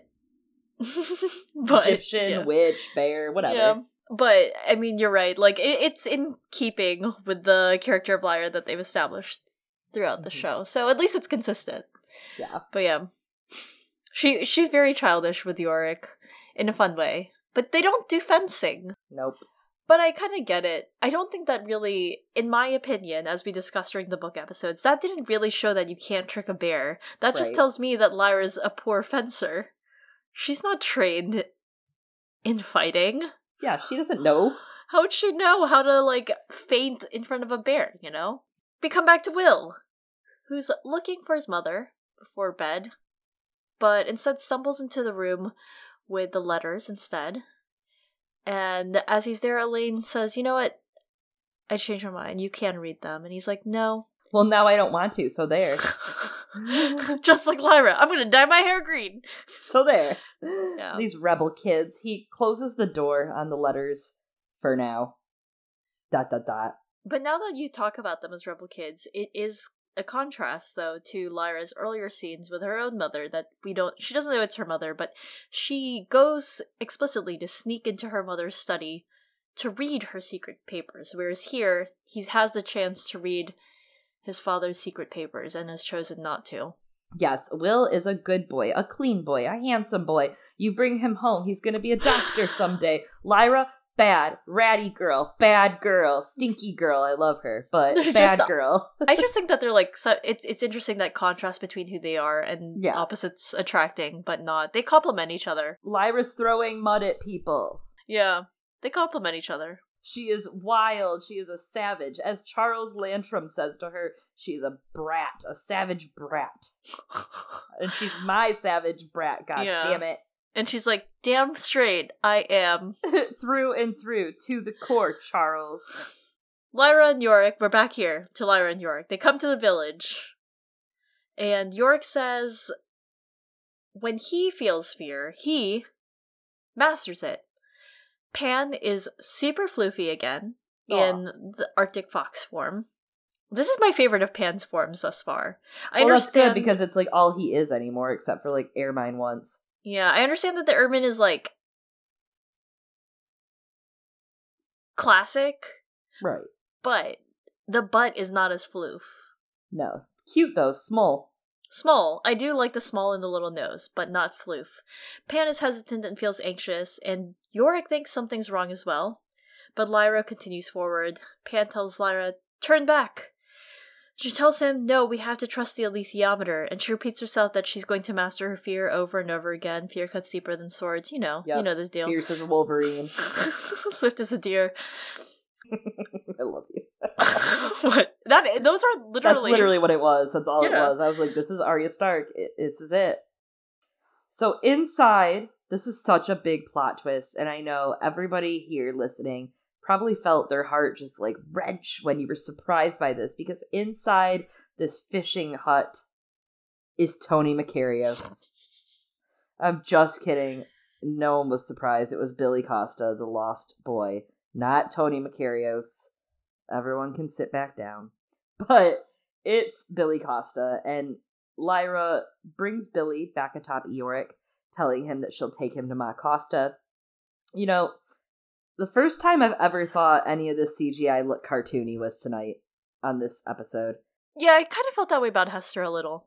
Yeah, a little bit too. A little bit with Hester in the one one shot we saw of her. Mhm. Um, it got a little cartoony tonight, and maybe it's more seeing several, and maybe that's what it is. Seeing several of these animals in one shot isn't uh, easy because it did look cartoony from the front, from the side, from the back. It was fine, but seeing Iorek and Pan in the same shot, dead on, Mm. I was like, "All right, what the fuck is this? The mystery machine? Like, what's going on, Scoob?" Like they looked like they were creeping up to a hut to demask a killer on an animated show. I was like, "What's going on?" I was giggling, but it it looked fine, like from afar. It was just up close for a second. I was a little, maybe I was just a little like, "Whoa, what the fuck?" I think it that's uh, interesting. Yeah, I I didn't won't really notice, but I wasn't goose. like I wasn't super super paying attention at that moment. But yeah, I there are moments that every now and then I'm like, ooh, weird, right? But yeah, and maybe it's just CGI. You know, maybe I think it's just a CGI. My par- parents have like one of those really nice TVs, so at Christmas time, I know I'm gonna get weirded out because when I watch shows on it, it's like, why does TV look like this? Yeah, very it's weird. Uh, we recently got into this. I'm like, why does TV look like this? I guess you get used to it after a while, but I'm out here like, Mm, nope, nope. I don't know if that's true or not. I don't know. I haven't gotten used to it yet. Let me know when you do. Okay. I, I just I won't ever complain about Kaisa again. I guess because I could see why a goose might look silly now that I like saw this in the face. Like they looked at me, I looked at them through the screen. I was like, oh god. Uh, another interesting thing in this scene, the only interesting thing in this scene, honestly, not to uh, throw some shade, but the the one thing I thought was interesting was Billy when they get in the hut is counting. He goes Mm. one, two, which reminds me of Elaine counting the tiles in the walls. Couldn't even tell that Billy was saying things. It was so faint, It was very quiet. but I think I think that's a really great catch. yeah, very uh interesting. I just didn't at first I was like, wait, is this and then when she was counting the tiles and the uh the planks, I was like, it has to be. It just has to be. Obviously, Elaine isn't severed, right? She has her soul. She's she's very much here. But I wonder now that you've pointed this out, is this a way that they're going to sort of indicate that a specter maybe has eaten the soul of Hmm. any of the adults in Cittàgazze? I could see that. I think so. And It I was it's an easy- It's an easy motif. And like I said to you in that quick shot from that trailer last week, I couldn't tell if it was a witch or if it was a specter. And honestly, now that I've seen what it looks like when Serafina flies off, I'm kind of uh pushing toward it could be a specter. We might see some specters. Hmm. Maybe a flashback. Maybe it's just something we see in like a book to pull ahead kind of thing that we're, you know, invented scene, but I think we might see some specters. Anything could happen, apparently. Apparently, season three, who needs that? It's over. I mean, I like that I'm being kept on my toes. I like the surprise when the writer doesn't tweet about it. Uh, I'm sorry, everyone. I'm just a little salty. It's fine. It's I think this is our first salty episode. We've Yeah. had a little bit of things here and there that were like, oh, okay, that was interesting, but whatever. Uh, this week is our first salt episode. We're like, mm, interesting. and I think it's only a little bit of salty, just just a tad. Add some It's enough to keep us fun. Add some flavor. Yeah. Yes. Yes, absolutely. fine. Finish. We're finishing our steak like a uh, Salt Bae. Mm, Yeah, Is that still relevant? Probably not. I think so. Right? I don't know. This is just a little Maldon salt. Speaking of relevancy, Billy Costa returns for a brief trip back uh, until he joins Ratter. Billy- Wow. Sorry, I'm sorry. fuck. God. Billy collapses and John Faa lifts him into Ma Costa's arms. Lyra makes to follow them, but Lee holds her back, telling her they love her, but they probably don't want her there, here for this. Lyra tells Lee that the alethiometer was right, that Billy was a ghost. It was like he wasn't there. Oh. Then that was it. That was the emotional weight right there. I am glad that Lee held Lyra back here because he's right. Every now and then she does need to be told no and respected, and she does here. I think there's some noteworthy distinctions that we are seeing uh, between what's considered the private space and the public space. We actually talk about these, I think, a little in our ASOIAF reread at some point. I don't remember where. And what parts of family belong in the private one. We see it mostly in this moment through the interactions of Tony and Ma Costa and Billy being together as that family for the last time. And I think that stands in great contrast to, again, the scenes of Will and Elaine in this episode. For example, how Will hardly speaks unless he's with his mother in that sort of private space that they have with each other. Lee also says a different noteworthy thing here. When Lyra asks why would the gobblers cut off children's daemons, and he says it's about control, that if you can cut off someone's soul, you can control them, essentially. And we've referenced Lo Jacques-Muir a few times on this podcast, but again, Lo has written another fabulous essay digging deeper into those power dynamics using a Foucauldian framework that we touched on last episode, where they draw the lines between power, sexuality, and the control over it, and again, how this ties into eugenics and discursive power as as Lowe goes into detail and explains what that means in Foucauldian terms and who has it. And I think that with this line Lee says about control, Lowe absolutely hits the nail on the head about the magisterium's obsession with controlling sexuality because it is so important in society. It holds a lot of weight. People are talking about it all the time. And if intercision is meant to be a metaphor for sterilization among, you know, it's a metaphor for a lot of things, right? I'm not saying it's only this. All right. And there's a sociopolitical aspect in terms of whose bodies are policed and whose aren't. Uh, we're going to link these essays and we're also going to talk a little in depth about Lowe's other essay on aspects of racist systems in Sweden and Scandinavia and how these intersect with some of those eugenics practices. Yeah. Lots of good stuff. It's been really cool actually learning with Lowe Yeah. as we go along. I think uh, I was reading some of the essay. There was a little edit at the bottom that Lowe learned something about Sysselman from our episode last week. They learned something about Sysselman after the episode last week and our episode. And I'm sitting here, I'm like, well, I just learned 8 million new things from your essay. So how do you do? So it's a nice symbiotic relationship. It's very fun. Uh, and it's awesome to see someone writing stuff about his dark materials. It's Yeah. almost inspirational enough for me to get off my butt and do something, but we'll see. We'll see. LiesandArborGold.com, where I post new essays. God damn it. Tony and Ma Costa are watching over Billy in his final moments. Ma Costa sings to him and tells him that he can go to Ratter now. He can be with him. It's sad, and the second time I watched it, I got really sad. Like, I know all of you are keeping count. This is now five episodes out of five episodes that I've cried. Then I cried a second time today, rewatching it. So glad you guys have your count now. Tally that one off. I just wish they had let Ma Costa be Ma Costa, not just sad mom to make it sad. It's just a bummer. It, it was sad, but like the whole time I was just like, interesting. Yeah. Uh I wish Billy had any fucking lines, to be honest. Yeah, uh, it's okay though because Ma Costa got to sing about it. Yeah, Tony Makarios headlines. All of them biffed it on this, right? Golden Compass, his Dark Materials, they biffed it on Tony Makarios. And that makes me so mad because that's like the one That's like the tool I use to measure your His Dark Materials adaptation. Is like, did it have Tony Makarios? I don't want it. Then take it back. And I do want this adaptation. I'm sorry, I'm a brat. I do want it, but Yeah, and we were we were waiting for them to nail it. We discussed it in earlier episodes. I was like, I get it. I see where they're going with this, but it just got lost. It got lost. I didn't connect with it as much as I thought I was going to in this scene. And It's not hard to make me cry. You made me cry already once today, so it's like On the podcast, like it's not hard to make me cry. I'm a very emotional person. I like crying. It gets the demons out, not the demons. You keep those ones next to you or in, depending on the world you're in. But uh, for me, crying is good. Feels Yeah. good sometimes. You know, I- if I'm watching a show that's emotional, I want it to fuck me up. I cry a lot too. I cry at what? I cry mostly at the happy endings, maybe. You know, I'm like, oh, how beautiful. Oh yeah, I cry at happiness. I cry at sadness. Yeah. I cry when I'm mad. I don't know. I can't help it. Um, another That's day true. we'll talk about this character in the John dies at the end series, not Game of Mm. Thrones, the other one. Um, The one that's literally called John Dies at the End. yes, and there's a character who cries a lot, and uh, I totally relate. Like she has a whole passage about it, and I'm like, same sister. Like, good for you.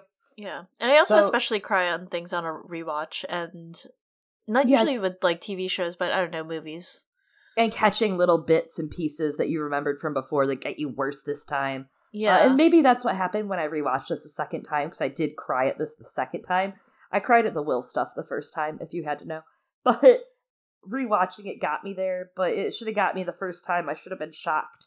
The only thing I can say for all of this is the slow build of horror that's happening. Uh, it's done really well that this episode turns into a horror episode very soon. And it's all Mhm. starting very soon in this because then after this, Elaine is unable to sleep, is where we flash to. She's Mhm. standing over Will and watching him for a moment, asleep in his bed, and then she walks throughout the house and stops at the sound of their cat at the door. Moxie? She lets the cat in until she notices a light peering in and a car outside watching as she locks the door.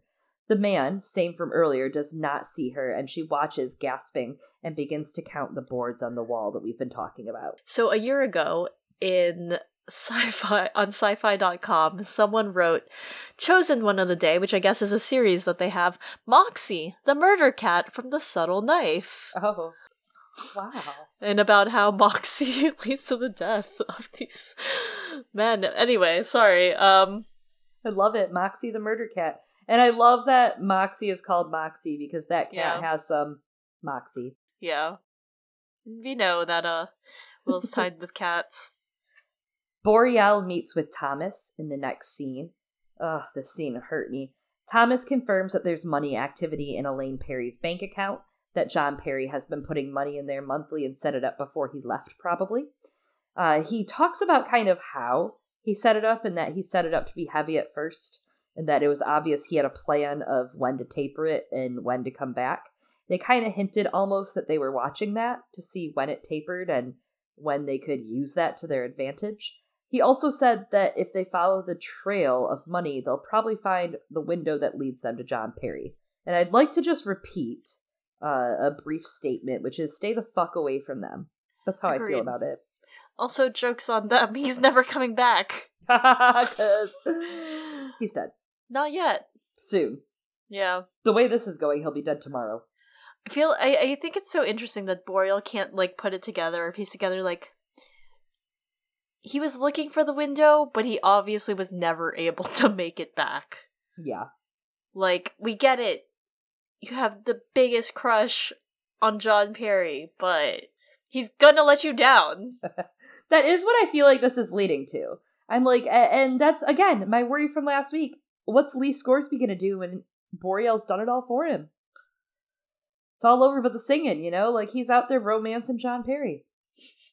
Well, he's he's here to swoop in and be the what is the word that I'm looking for? Rebound. Oh my god. That's the word. Lee wakes Lyra up in the middle of the night, and you guys, I just think that this is really important because it means that Lyra slept this episode. Okay? This is a huge part of Lyra's characterization in the first book, in my opinion. Every every chapter, never gonna let it go. She takes like a nap.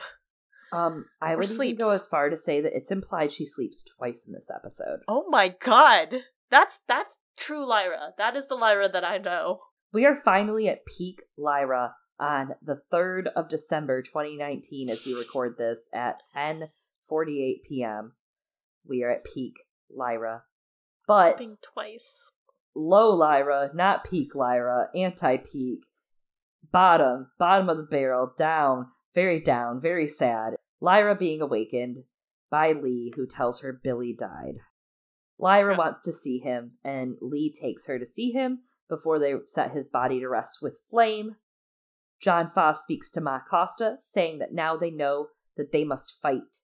And while Maggie, Ma Costa, hugs Lyra, clutches her close to her, she responds, No, they have to kill. Yeah. I've seen Okay. that trope before. Yeah. Yep. Whatever. Ah. the Gyptian faction sings a goodbye song in chorus to Billy as his pyre is ignited, and everyone harmonizes really well, which is, I think, maybe why they all have bird daemons. oh. Like, they have not one bad singer.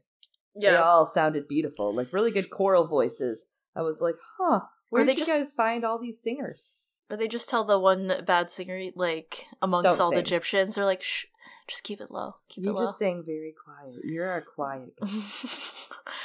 I just realized that Maggie saying that they have to kill is uh, supposed to be a tie-in between her and Serafina.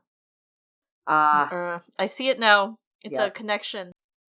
So, I realized at some point that there are words to this song, and so I turned on closed captioning so that all of you can have the lyrics. Uh, it's it's that call and response, right? John Faa sings first "Dear Son," and then they sing "Your soul never leaves you." Dear son, God does never leave you. Dear son, you are God's son. Dear son, your soul never leaves you. My son, you are God's son. getting some mixed messages about the paternity. uh, Who's the father of the baby? is this confirmation? Some people were taking that one scene between John Faa and Ma Costa's confirmation that Billy Costa is their child. People are Costa is taking their it as child. confirmation, and I don't get it. Uh, we talked about this about that scene when he was Yeah. all intimate with her. yeah. I, I'm not. I mean, maybe we were wrong. I mean, he sang a song where he says he changes the last line instead of "dear son" to "my son." So I don't know. I just thought he'd be like way more upset. I don't know. I just don't think that he would randomly like know some hymn about your son dying and sing it about his son. Yeah, I mean, obviously everyone knows the song. This is obviously all suspension of disbelief that the Gyptians have beautiful choral voices and they all gather in a circle and sing this song that they somehow practice enough to be perfect on key. I mean, they have nothing else to do, I guess, in the north, right? But like, I'm Nobody just saying, has the internet, Chloe.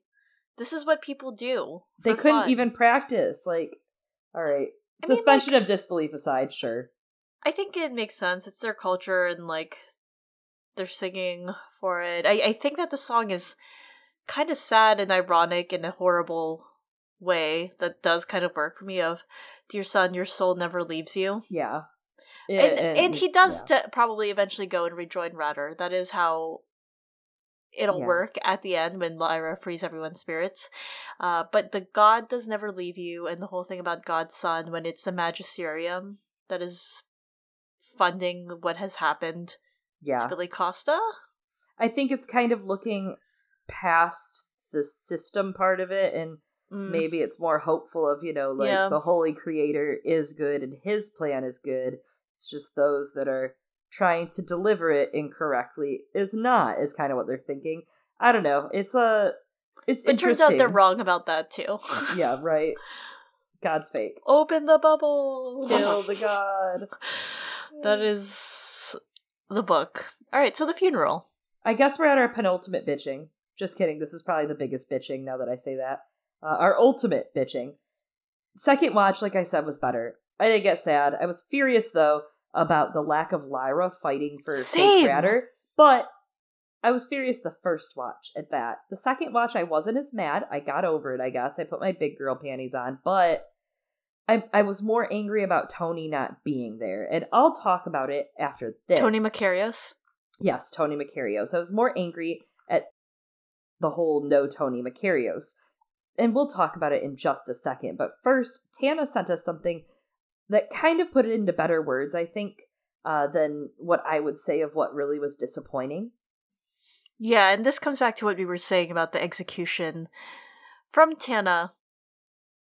Leading up to the reveal of Billy Costa was great. Spooky and hazy and cold, Lyra deciding to go into the fish house alone, Pan being scared and telling her not to, Iorek slash Sandor being concerned for her. All this is great setup for a spooky and creepy moment with a zombie child clutching a dead fish and mumbling about, Ratter, where's my ratter? But no. We get inside and they decide to shoot this big reveal from a sideways angle where we cannot see Billy's face, and we do not get any part of the he was clutching the dead fish to his chest the way Lyra clutched Pantalaimon hard against her heart. All the anticipation of this critical moment is given to us through Lyra's voiceover exposition. Where is his daemon? Is that Billy Costa? Which violates the sovereign rule of any visual medium, which is show and don't tell. The casual viewer could not even tell that this boy, who was inexplicably filmed in profile while laying down, why? And, and again, I, I want to remind listeners that her living is working within visual mediums, so I, I really respect her analysis on this. Who did not have his glasses on, who was barely moving, whose head was shaved and no longer looks remotely like the boy we met in episode 1 was even Billy Costa. Lyra had to tell us that in her exposition. If Billy wandered that far from Bolvangar, surely they could have shown him zombie walking in the dark here. Surely they could have shown him clutching a dead fish. In the books, Lyra wanted them to burn him with his dead fish, but horror of horrors, the dog ate it. Violation after violation for poor Billy Costa, and yet in the show we got none of that. What a wasted chance. Tana felt it was a dreadfully disappointing scene, which, like I said, I did it first. I also feel. I feel like it makes sense that they didn't do the dried fish. And I'm only going to say that, and that sounds crazy because Billy was given everything Tony Makarios had except for name, right? All of a sudden he was given Ratter. Uh, he disappeared similarly ish to how Tony Makarios likely disappeared. He was lured over, you know. Tony though had no one and nothing, Billy was cared about, looked after. The Gyptians all go on this big mission for Billy Costa first, and all the kids as well. They're getting the kids back, but Billy Costa is kind of the figurehead for the Gyptians in this, right? They're thinking we have to get Billy back for Ma. We have to get these children back for everyone. That's their poster child. Lyra, yes, has all these people searching for her, and her privilege shows through that. And she, we know that that would be her had Lyra not had this privilege and the protection of scholastic sanctuary from Jordan, all this bad stuff in life probably would have befallen her because you don't just wake up one day trafficked by the gobblers. You wake up one day and you've been born on the wrong side of the tracks and you grow up with not as many chances as other people. Vulnerable people prey upon that.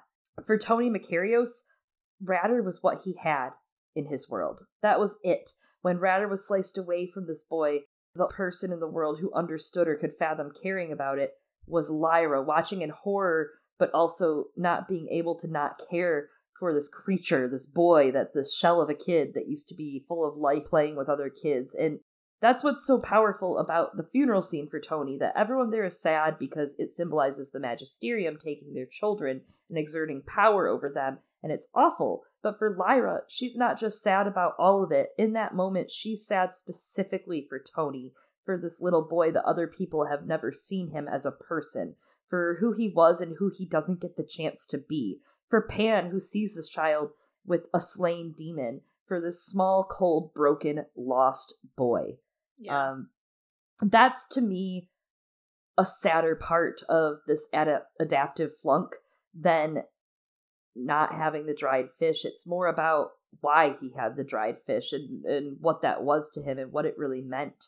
It didn't have the same emotional weight. It was never going to. Tony Makarios was always a separate moment from this Gyptian forge for the children. It was this quiet, creepy, awful moment of intercision. Yeah, it's all of those things. And honestly, with the way that Will's story is presented,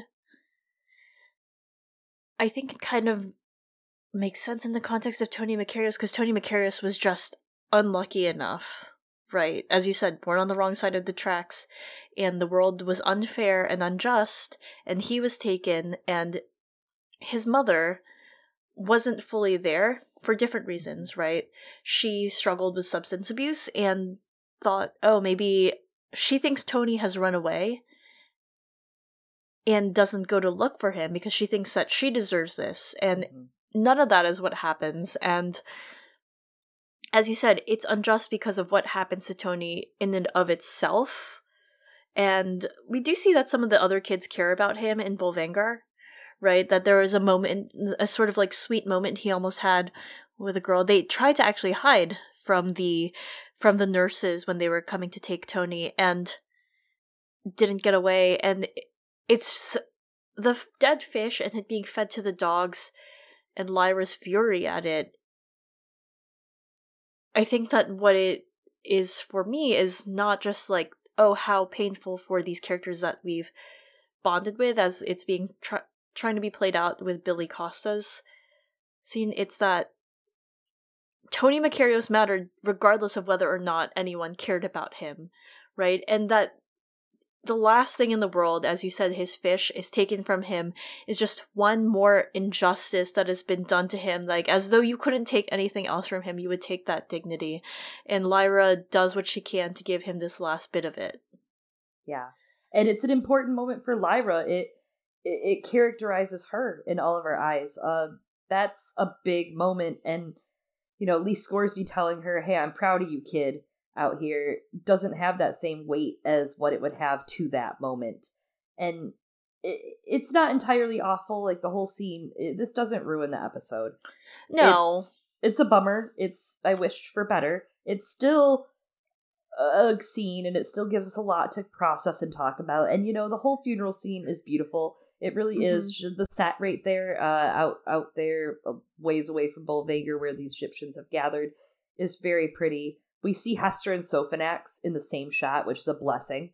First off, to see my favorite things in the world together. It actually was a cool shot because it shows them and it shows them very sad and in mourning. We see Hester and Sophonax in that same shot, these adult daemons grieving for what has happened to this boy and his daemon. And then it pans, no pun intended, over to Pan and he's so small. He's in his ermine form, and he's small, and he's white and just innocent, just pure innocence. And I think this would be a great place for me to talk about Songs of Innocence and Experience by William Blake, and the title of the episode, The Lost Boy. Kind of this idea of innocence and innocence lost, and you see these adult daemons that they know of this horror and you watch them and then that slow move over to pan who's never seen this and who's just horrified right uh, I'm guessing that's what was being conveyed as far as you can convey on a CGI Ermine's face. but I'm just saying, I'm guessing. William Blake is a huge influence on Philip Pullman. And you may recall, if you've listened to our previous episodes, that episode 3 of Northern Lights 7 to 9 and episode 4, chapters 10 through 12, we brought up Songs of Innocence and Experience by William Blake. Songs of Innocence was a lyrical slash poetic book released in 1789, published individually four times before it was combined with the Songs of Experience. Twelve editions were created. Joint Songs of Innocence and of Experience was finally created in 1794. Each book has a more specific theme. Songs of Experience is a little older, uh, has more tales about adults in it, and it's a little more experienced. It's all in the name. And Songs of Innocence is very much so innocence. It's about childish candor and religion and uh, very just stuff about kids and God. And it all seems just very light-hearted poetry.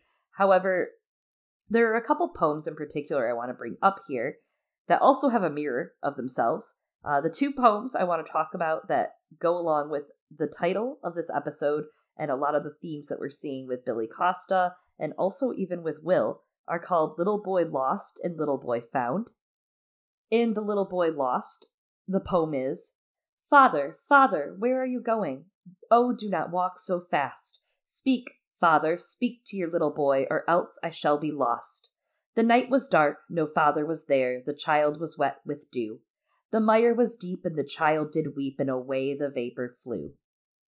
So that was Little Boy Lost, and Little Boy Found is the little boy lost in the lonely fen, led by the wandering light, began to cry, but God ever nigh appeared like his father in white. He kissed the child and by the hand led, and to his mother brought, who in sorrow pale thro' the lonely dale her weeping little boy sought. So the first poem, Little Boy Lost, is about a boy lost in the woods following his father, which has a dual emphasis here to also mean God, following God, but by the end the little boy is wandering around covered in mud, or a closer translation in sin or dust, and his father has turned into vapor and misted away. It speaks about the innocence lost, and as an adult, once you stray from his quote unquote path, you're lost because you're covered in this sin or dust. The second poem, Little Boy Found, the little boy is led home by God's light to his mother after originally straying from his path. The oblation board would probably frame this in propaganda as what intercision is or does. It saves you and cleans you of your sin, uh, and then leads you back to Him. But here, as Billy Costa's laid to rest, we know what truly actually happened to this boy. He was mutilated by the church to take what little power he had away.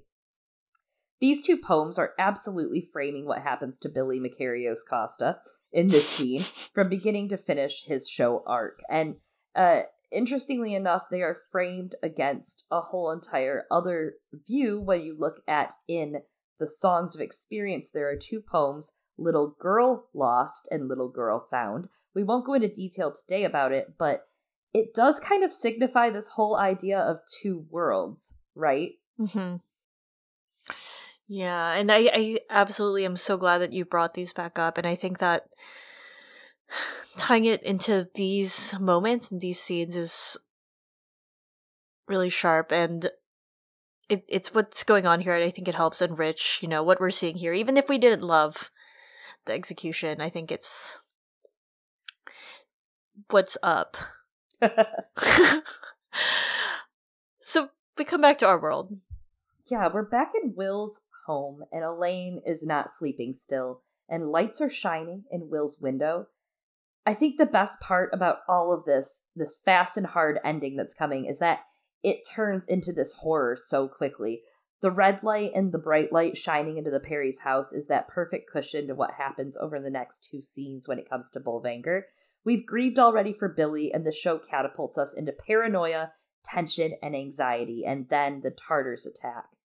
Uh, we just talked about William Blake, I know, but I did want to come back as well that in that meta sense of how this is framed, especially flipping to Will's world, with the title of the episode as The Lost Boy, it's not only referring to Billy Costa and his demise, but also to another boy who's lost, Will Parry, who's searching for his father deep down, murdering, even, maybe, we'll see, and straying from his LOL magisterium, his path, covered in mud or sin or dust, whatever you want to call it.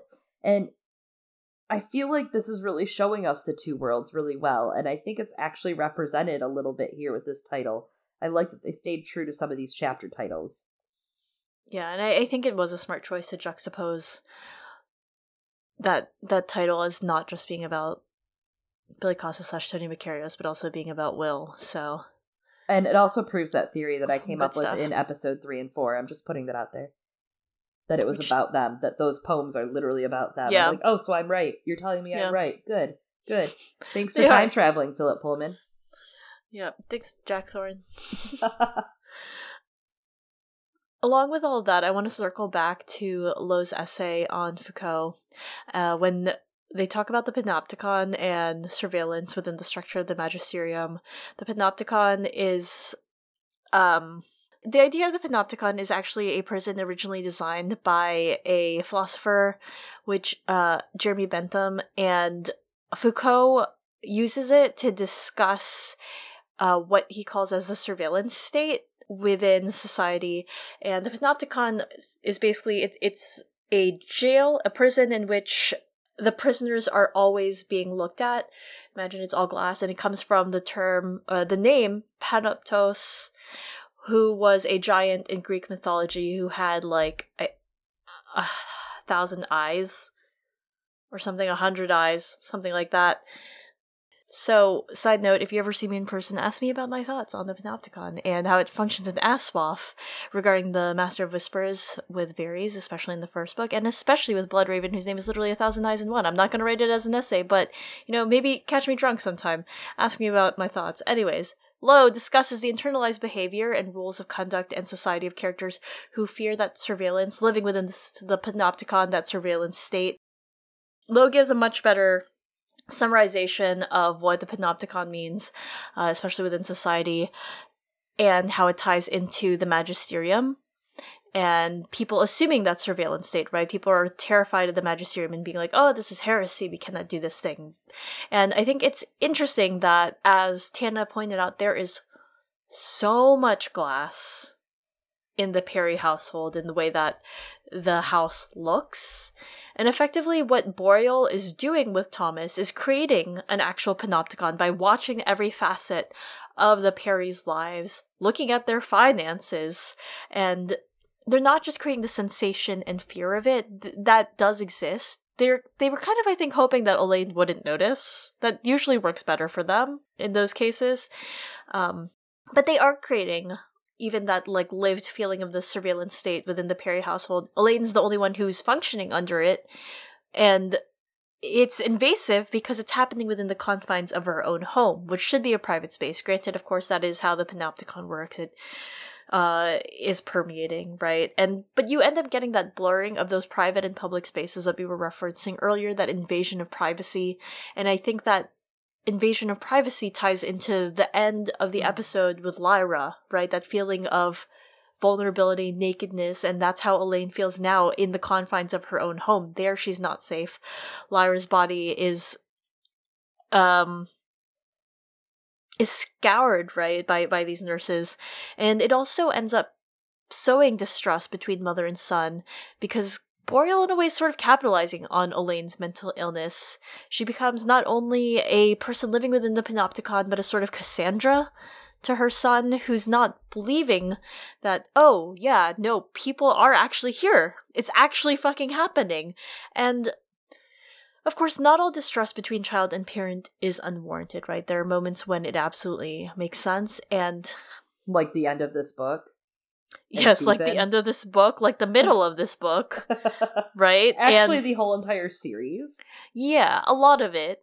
But without having yet finished La Belle Sauvage, which, uh, as you might remember, Chloe asked me about earlier today, and uh, Lo mm-hmm. touches on the Foucauldian panopticon being an aspect in La Belle Sauvage, and I kind of wonder Boreal must have learned these ideas from someone who is effective with it, because while he's not doing it intentionally, maybe he is, maybe he isn't, he is very much breaking apart this important, like, societal, the social bond between Will and Elaine here in the way that the League of St. Alexander did by recruiting children into being agents of their surveillance state. It destroys familial structures and that breaks down society in many ways, and he's doing that to Will and Elaine here.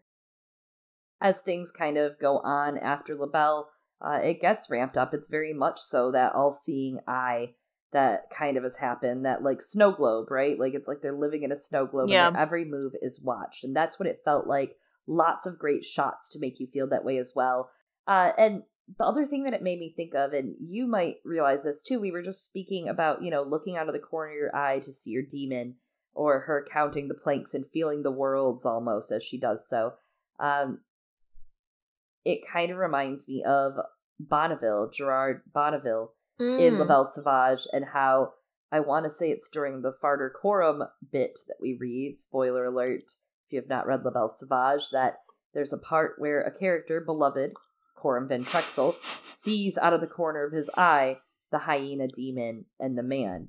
Uh, and they and throughout the book he kind of appears like that. You don't see him, but then all of a sudden someone will see him out of the corner of their eye and then he disappears. Mm. So it almost feels like that, interestingly enough. Yeah. And that's what's being done here. And then we get that outer shot of the Gyptian camp. We come back to that, and it all turns to horror. The daemons were well done here. Yeah. We're well done in this entire scene, including the little squirrel. Which is why Hester only appears in a frame and a half in this episode. Had to pay for the wolves. Yeah. It's always like that, isn't it? You can only have one animal at Dragons a time. Dragons or wolves, pick it, bitch. The guards at the fire quietly have their throats slit by Tartars, and a guy who was about to go take a whiz is out there. You've seen him before with the little squirrel daemon hanging out, Gyptian. Uh, and of course, he goes to take a pee during all this, so you know he's gonna die. and they have a great shot where there's a wolf daemon preying upon his squirrel daemon, slowly walking up behind it, and then the tartar comes up and slits his throat, and the demon goes poof sparkle. Very intense, it's gone. Yeah. Pan hears a noise and he wakes Lyra in the tent, and she goes to investigate and is kidnapped within a couple minutes. Very much so like Arya Stark getting the axe to the face in Game of Thrones, A Song of Ice and Fire. You just don't know if she's alive after this for a couple moments. I actually thought they were going to end the episode here because they kind of did that when she was taken in episode.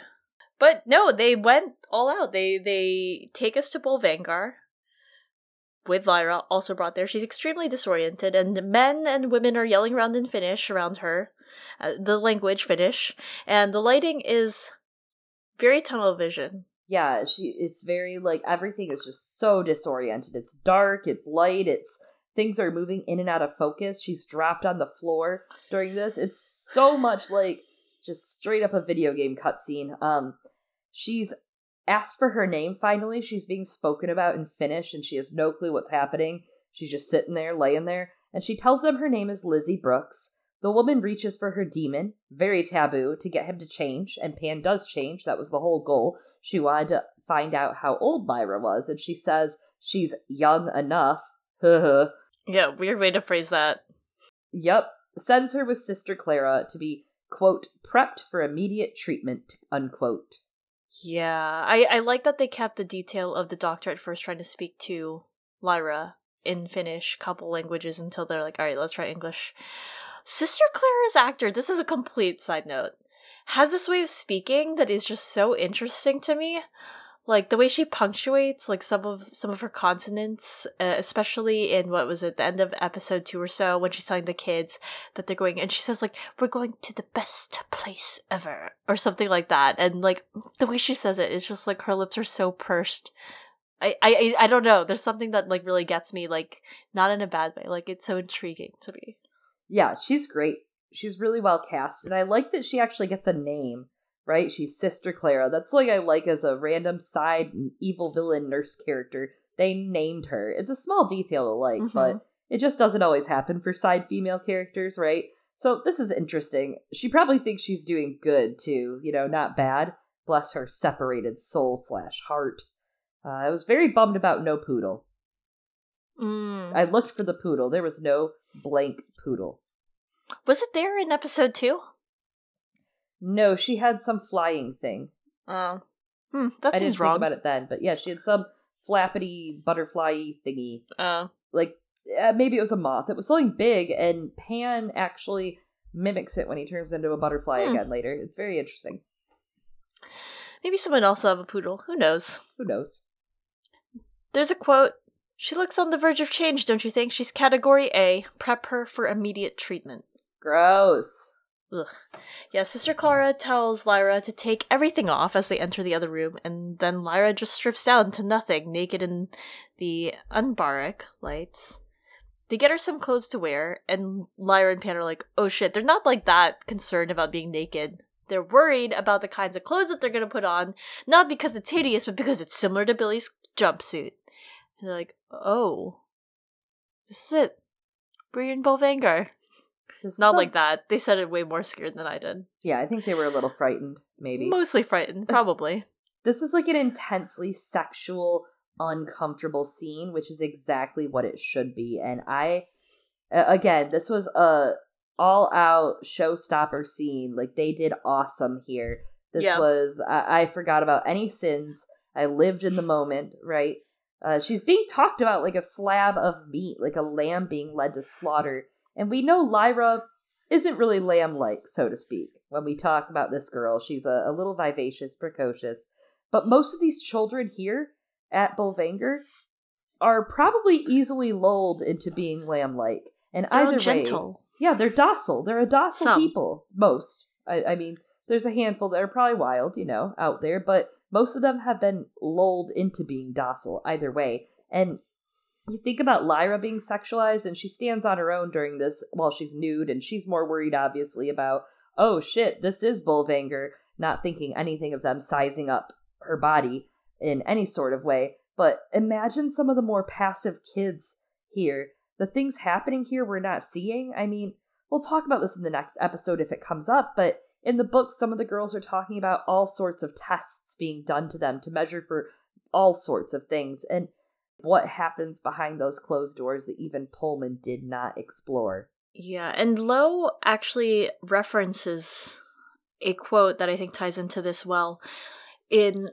the essay about Foucault and sexuality. Um, Mrs. Coulter throws back at the magisterium when they're trying to hold Lyra, and she says, Mrs. Coulter says, if you thought for one moment that I would release my daughter into the care, the care of a body of men with a feverish obsession with sexuality, men with dirty fingernails, reeking of ancient sweat, men whose furtive imaginations would crawl over her body like cockroaches, if you thought I would expose my child to that, my Lord President, you are more stupid than you take me for. Yep. So Lowe has written some wonderful essays, as we've spoken about, but they also talk a lot about the Sami people. In the first essay we talked about, what was happening to these people, these marginalized people that were just, you know, just fucked with for, you know, the fun for these people that wanted to just, you know, use them for their power and uh, get rid of them. And they're just, na- it's evil, man. Like, it's just horrible. I'm really bummed reading this series because I'm just like, man, it's real and it happens everywhere all the time, not just like this, not just in a fantasy yeah. world. Like, why do we need animals, talking fucking animal souls, to make this a conversation? You know? Yeah. God. So there's this passage that Lowe translated in their essay, uh, basically talking about Sami people were it was claimed they were born with certain race characteristics that made them inferior to the rest of the population. They could not live as civilized people in real houses. If they did, it was said they'd become lazy and neglect their reindeer, and it would result in them having to become beggars because they didn't have real skills besides husbandry of the animals. Maybe this- if you gave them an actual education, gave them access to resources and skills, whatever. Sorry. No, they could just hang out with the reindeer all day. Reindeer are better than people. I heard it on Frozen. It's actually true. The Swedish parliament decides in 1928 the Sami who were not reindeer herders would not have any rights. For example, they were given no special right to hunt or fish. They were given no special right for hunting and fishing in the lands of their ancestors, and the state drew a boundary between them living on reindeer husbandry and those that supported themselves in other ways. The schooling was also affected by this. In 1913, a law came about a special nomad school. It stated teachers would wander the regions in the summer. The youngest school children will be taught in the family's cot for a few weeks each year in the first three school years. The rest of school time was winter courses only in regular schools for three months for three years. The teaching would only cover few subjects and had to be at such a low level children were not civilized. Children of nomadic Sami were not allowed to attend public schools. Damn. Yeah. Talk um, about like controlling knowledge as a means for keeping yeah. power. And that's exactly what we're seeing in this story. Uh, it's yeah. pulling a lot from it. And Lowe goes on to talk in their essay about how it wasn't just schooling and rights in general. Uh, the ideas of eugenics and the way the Swedish state sanctioned them is really prevalent in this. And in 1922, the state's Race Biological Institute was created in Uppsala in Sweden. We did talk about this very briefly a couple episodes ago by the scientist Herman Lundborg. And scientist is in quotes. I think it's very important to say that. He was researching the Swedish race and mixing of races in several ways by looking at records of marriage, birth, supplied by church officials who had access to that, physical examinations of people. He and other people traveled around Sweden to examine the Sami and other groups that were considered inferior, like Roma, Jews, disabled people, Finns, the physical examination of Sami people happened in collaboration with churches or schools often. Uh, speaking of the Alexander League, and of course of what's happening with the magisterium. And another part of the movement worth mentioning is forced sterilizations. And there was a law that hindered the reproduction of the lower classes to increase birth rate among the better stock, choosing your genes. The sterilization program was between 1934 and 75, and sterilized over 60,000 people, which in the US around uh, similar years, there's a lot of lobotomy that went on that we talked about in some of our previous episodes that was also over 60,000 people. So this is something that just recently was still happening. Um, Mm-hmm. this isn't just like, well, back in the 1800s. This is the 1900s. This is feels like yesterday. You might have been alive, if depending on how old you are, dear listener. Horrific. Absolutely. This is just one place that's relevant, obviously, to the story. Mhm. Uh, a lot of this essay that Lowe has written, check it out. It's amazing. It talks about more and more of how this lines up some of the racism seen in different places in this area. Mhm. And it's not just here. I mean, this is just relevant to this story. It's everywhere. Lowe ties it back in in there's so there's two essays right that Lowe has penned. One focuses on the Sami people and and the history of racism within Scandinavian countries, and the second one uh, that's a follow up and ties heavily into it and brings a lot of these elements in is about that exploration of Foucauldian power structures within his dark materials and Lowe ties it in at the end with talking about serialization, controlling of sexuality as as a means of controlling you know life. Who gets to live? What kind of people get to live? Who gets to be considered a people and not right? And what gives these people more rights to do that? yeah. So that's that's i think a discourse in the books. And it's actually something that i've been thinking about lately. I mrs coulter is given so much more depth and characterization i think that the reader sees. And we're seeing it also of course in this first season. And i never i i still don't warm up to asriel and i think part of it has to do with seeing what he does to roger. But i understand as i think about it more why Asriel is so characterized in many ways as heroic because if you think about it, Mrs. Coulter, the people that she's targeting are Gyptians, are the lower class, and as have been pointed out by many people, the Gyptians are made up of a lot of different races. A lot of the children that are taken to Bolvangar are children of color, are minorities. Um, especially drawing on this history of of the Sami people and it stands in contrast like what she's doing is oppressing all of these people what so that she only she right gets some power within this horrible corrupt system. Whereas lord asriel does this horrible thing to roger in the pursuit of maybe knowledge revolution right seizing other means of power but the thing is we only hear about some of his better acts his better nature and we see that the gyptians hold him in high regard because what he did was he fought for their rights he fought for the laws to be changed so that the gyptians could have some freedom of movement. Freedom of movement is actually a very big thing when it comes to um, the rights that people have uh, you know like that's absolutely a tool of oppression in in a lot of conflict areas and things like that. So that lord asriel fought for that in contrast to what mrs coulter does is i think a way that philip pullman is playing with our interpretations of good and bad and how people feel about certain characters. Lots to think about, and unfortunately, going forward, it's just going to get crazier. i'm excited for this ride. I i'm excited to be going through this and seeing the story come to life and i mean even if we don't like some of the choices the actors are nailing it Absolutely. Um, the emotion is there. yeah I loved Serafina. Uh, she was great. I don't necessarily love the writing, as we discussed in full, but I did love her. It did showcase her well, and I think going forward, I can't wait to see her interact with Lyra. I'm Mhm. holding out for that. That's what I want. Can't wait till uh, Bolvangar's over for that reason. I'm excited going forward to see next week her relationship with some of the other girls at Bolvangar. yeah same I'm really excited about that. And uh, it seems like they're gonna give some characterization, right, to even some of the people working there. So I think it it'll be a really interesting interrogation into how people become complicit in evil acts.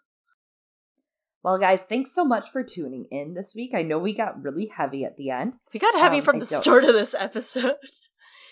Yeah, but I mean, Yeah. like the jokes really ended. yeah, They ended as we talked about, you know, true, oh, genocide and true. and you know all the fun, happy stuff. Yeah. So next week, I can't promise we're going to bring much more happiness. However, hopefully we do. Uh, if you want to see more happiness for uh, before season one, episode six, You can always check out our Twitter. Sometimes I post really fun memes or pictures there, especially of Sophanax, especially if Eliana's not paying attention. That account is at Girls Gone Canon, C A N O N. And if you want to send an email to us and let us know what you thought about the episode, our episode, or the show this week, or last week, or next week, whatever you want to do, Anything. Hit us that message at girlsgonecanon at gmail.com.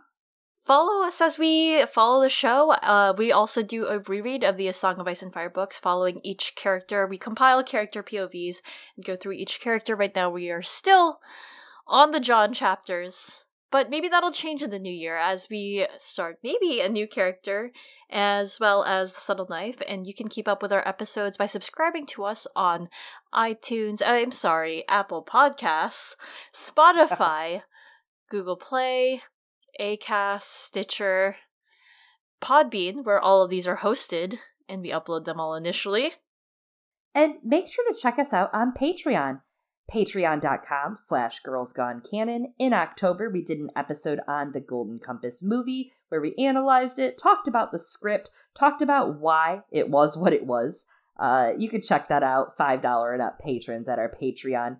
This month, we did put out an episode for our Song of Ice and Fire fans on House Velaryon, but next month, we do plan on coming back with some His Dark Materials related material, so to speak. Uh, this Prima material will be, of course, lantern slides from some of the His Dark Materials books. So stay tuned for that. Again, patreon.com slash girls gone canon. And thanks everyone for tuning in. See y'all next week. I've been one of your hosts, Eliana. And I have been one of your other hosts, Chloe. Thanks, guys. Thank you.